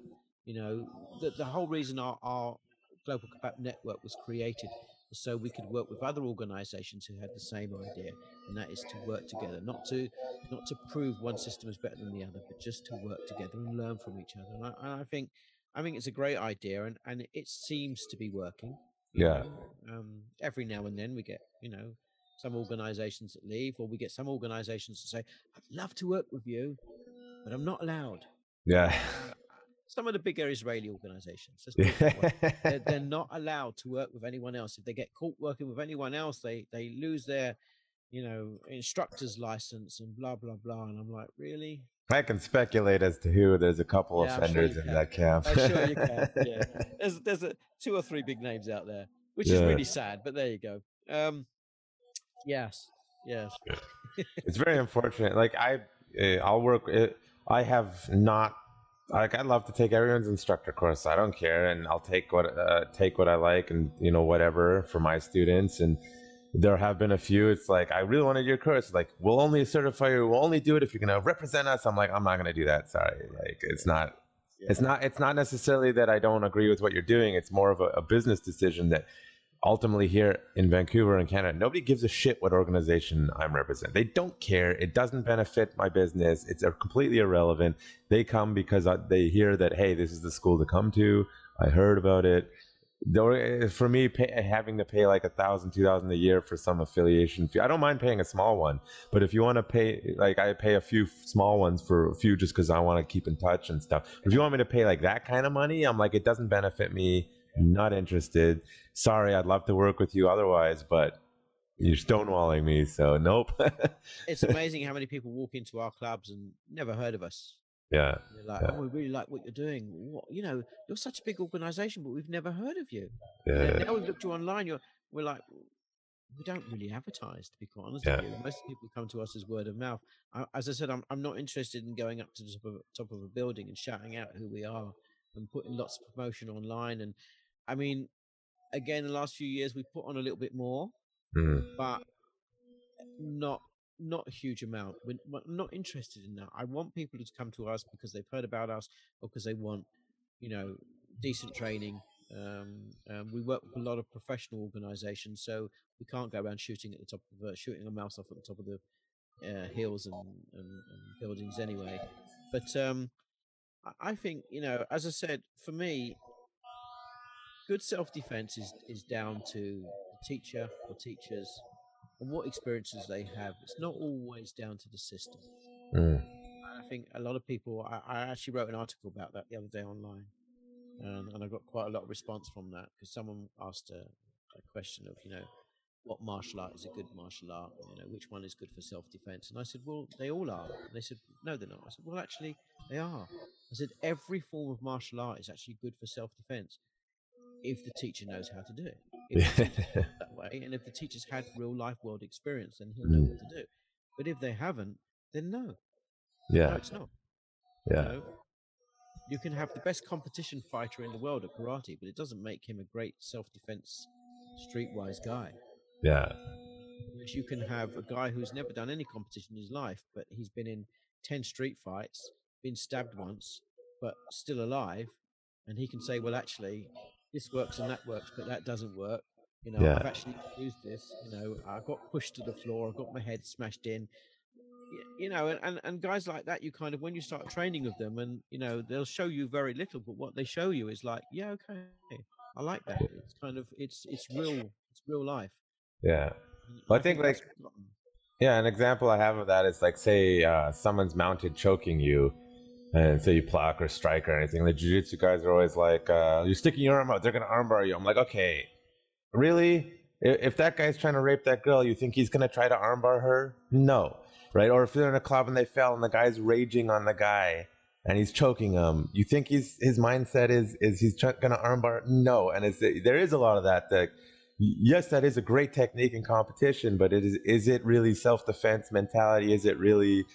Are you thinking about what the attack is gonna and, and like say even for like I teach 360 one way and occasionally you get the guy you know for knife defense and and uh, a lot of people are nobody attacks like that. You know if you talk to Filipino martial artists they're like no nobody attacks like that. I'm like man just go on YouTube okay? Like you see it everywhere. There's a reason because they're not trained and they're not thinking like you. Uh, and I, you know, it's a it's a crazy thing to explain to people that there is a real difference between self defense and martial arts or competitive stuff because of the the mental space. Yep. Uh, so I. I, I studied Silat for a while and, and knife techniques, and then I decided, as I said, I went to stay in Indonesia for a month, Yeah. and I was really shocked by the training in Indonesia because it was completely different to anything I'd ever had in the UK Yeah. or anywhere else. Um, out there, I was introduced to, you know, um, um, training with real life blades, training with Hmm. real weapons. Which is Uh, terrifying. yeah, yeah, yeah, and and for them, it's just totally normal. Everyone, especially in Surabaya, Mm, everyone who's old enough to walk carries a knife. yeah. Everyone, you know, uh, and and the, the older guys, they they carry. I'll show you now. Something called a celurit. Mm. Oh, that's a fun one.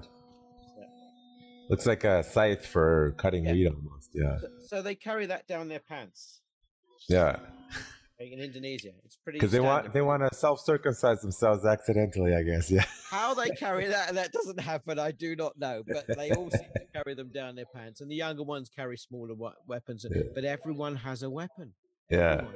Yet knife crime is actually very low. Mm. You know, Yeah. but when fights break out, it's it's it's. I mean, I saw in in the month I was there, I saw one happen, Yeah. and it was pretty. Gruesome, I imagine. Yeah. Yeah, yeah, pretty. Yeah. I mean, that's uh, that's actually so- there's a, a, a line of thought that it's it's hot. I have this conversation, let's say, left-leaning people about use of force and self-defense, and and I, I'm sure in the same camp. If someone's threatening me, I'm going to stand up for myself, whatever that means in the moment. I'm not going to use minimal force necessary, but sometimes that might mean a little bit more force. And you know, there's uh, an attitude a lot of people have, and they'll say, "Oh, just call the police or just do that." And I'm like, "Listen, if I go to a place like where you just said, or let's say Texas, where everyone is armed and everyone knows it, if if criminals or those who are willing to be more violent know there is a serious consequence for them deciding to act, you actually see lower crime rates. And this is like easily observable all over the world. If there is real consequence for you being a violent dickhead, crime is lower. Mm. Usually, not always, but usually. And trying to convince people of that. Like, why do you need a gun? I'm like, hey, if nobody has a gun in your society, you're right, you don't. But if uh, some people do, you probably all might want it. Or if one person has, a, if uh, if no one really has a knife, you don't not a big deal. But if everyone has the same level of threat or consequences for misstepping, people don't step out of line, Mm. right? It's a, it's predator prey as far as I'm concerned. they know what's going to happen when they do. If the other Yeah. person's got it, it's you know, yeah. and, and I you, got a lovely story. I, I was in Texas a few years ago, yeah, and um, um, I, I went to a, a, a shooting store, and they said, you know, oh, where are you from? Oh, I'm from England. Or would you like to shoot a few guns? I said, yeah, I'd love to.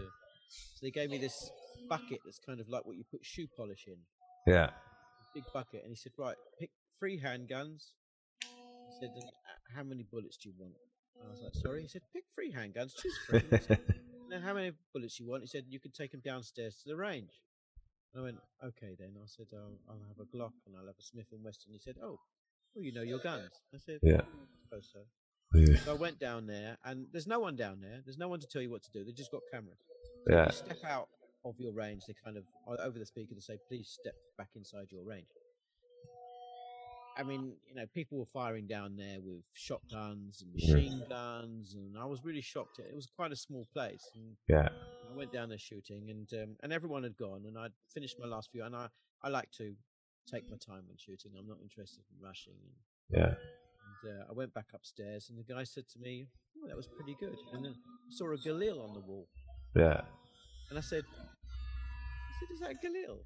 yeah, And he at me and he said, "You know what that is?" I said, "Yeah." I said, "I used to I used to have one of them when I was in the military." And he said, "Really? yeah. What military were you in then?" I said, "I was in the Israeli military." And he starts speaking to me in Hebrew, Oh yeah. and that was it. We we then grabbed some machine guns and handguns, and we spent the whole afternoon downstairs running from aisle to aisle, shooting like two little boys. and and and I said to him, you know, I, can't really afford. It. He said, I haven't asked for any money.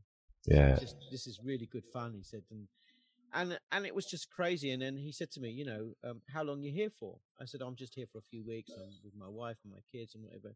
He says, do you want to borrow a gun for the few weeks you're here? Yeah.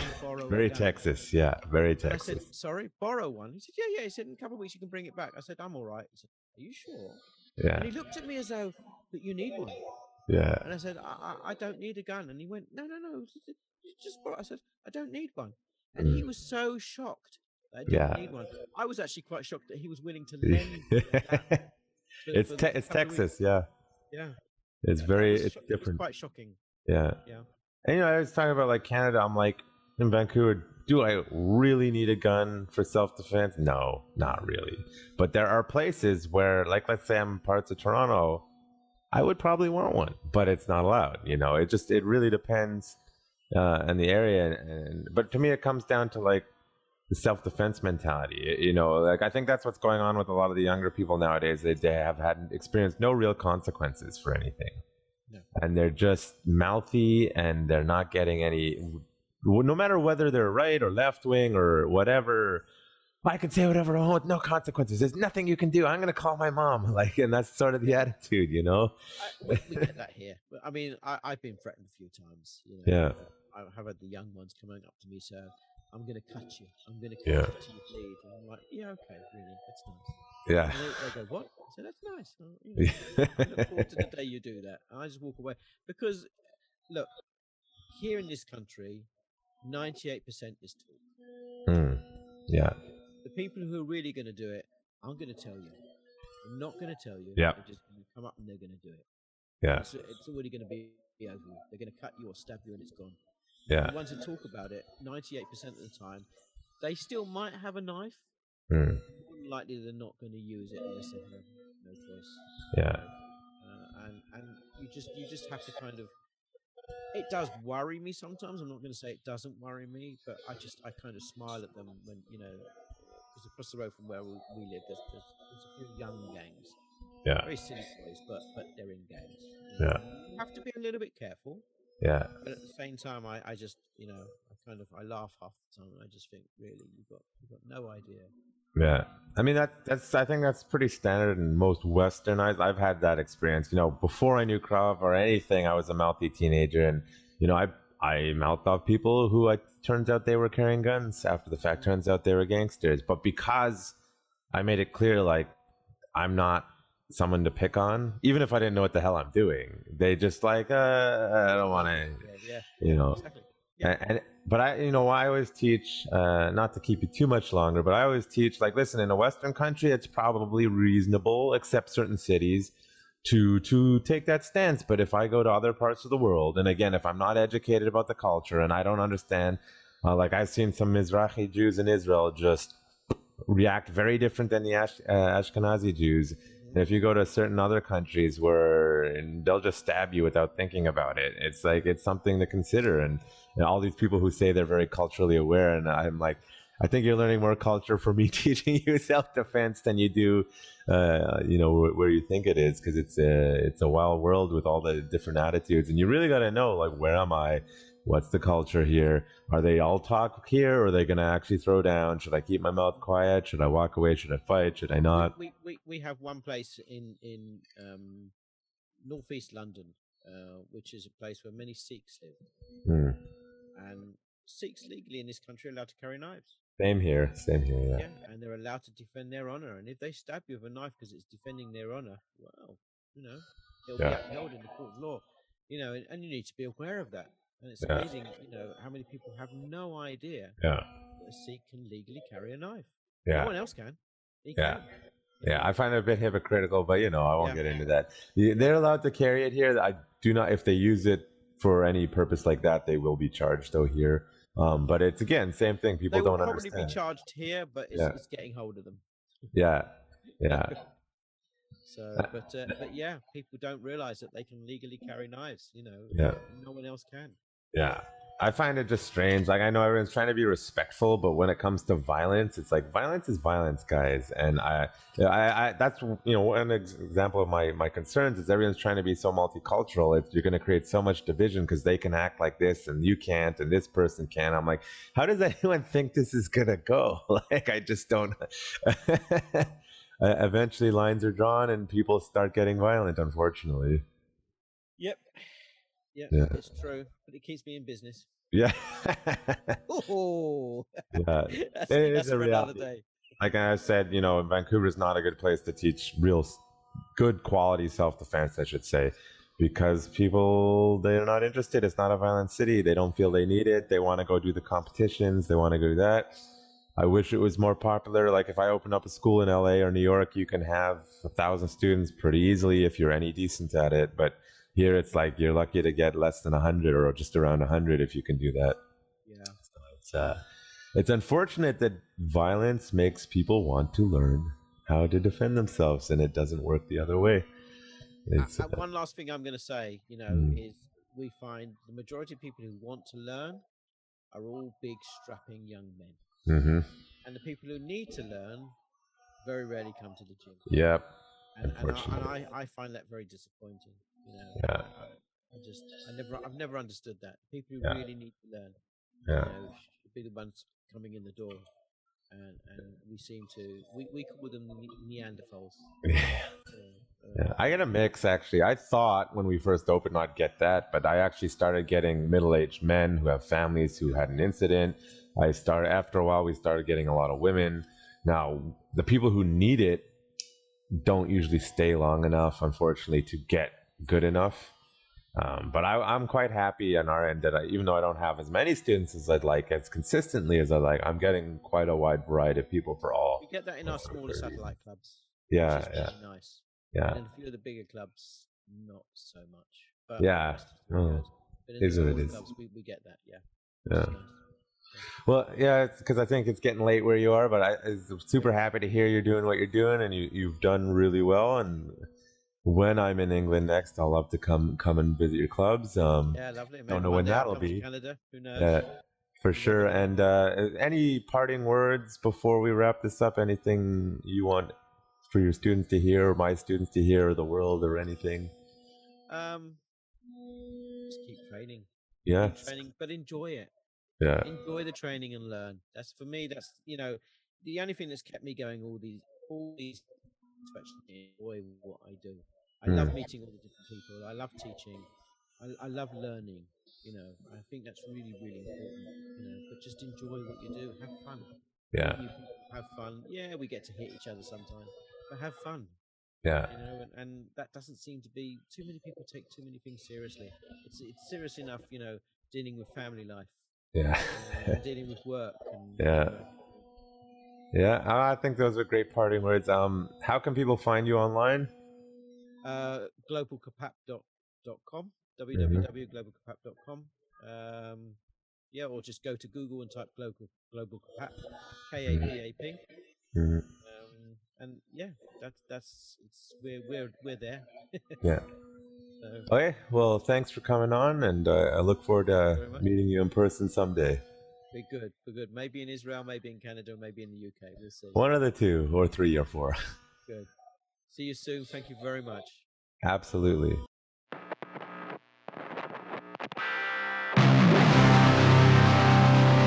You're listening to The Warrior's Day. Warrior's Day. Brought to you by Urban Tactics Krav Maga. Turning lambs into lions.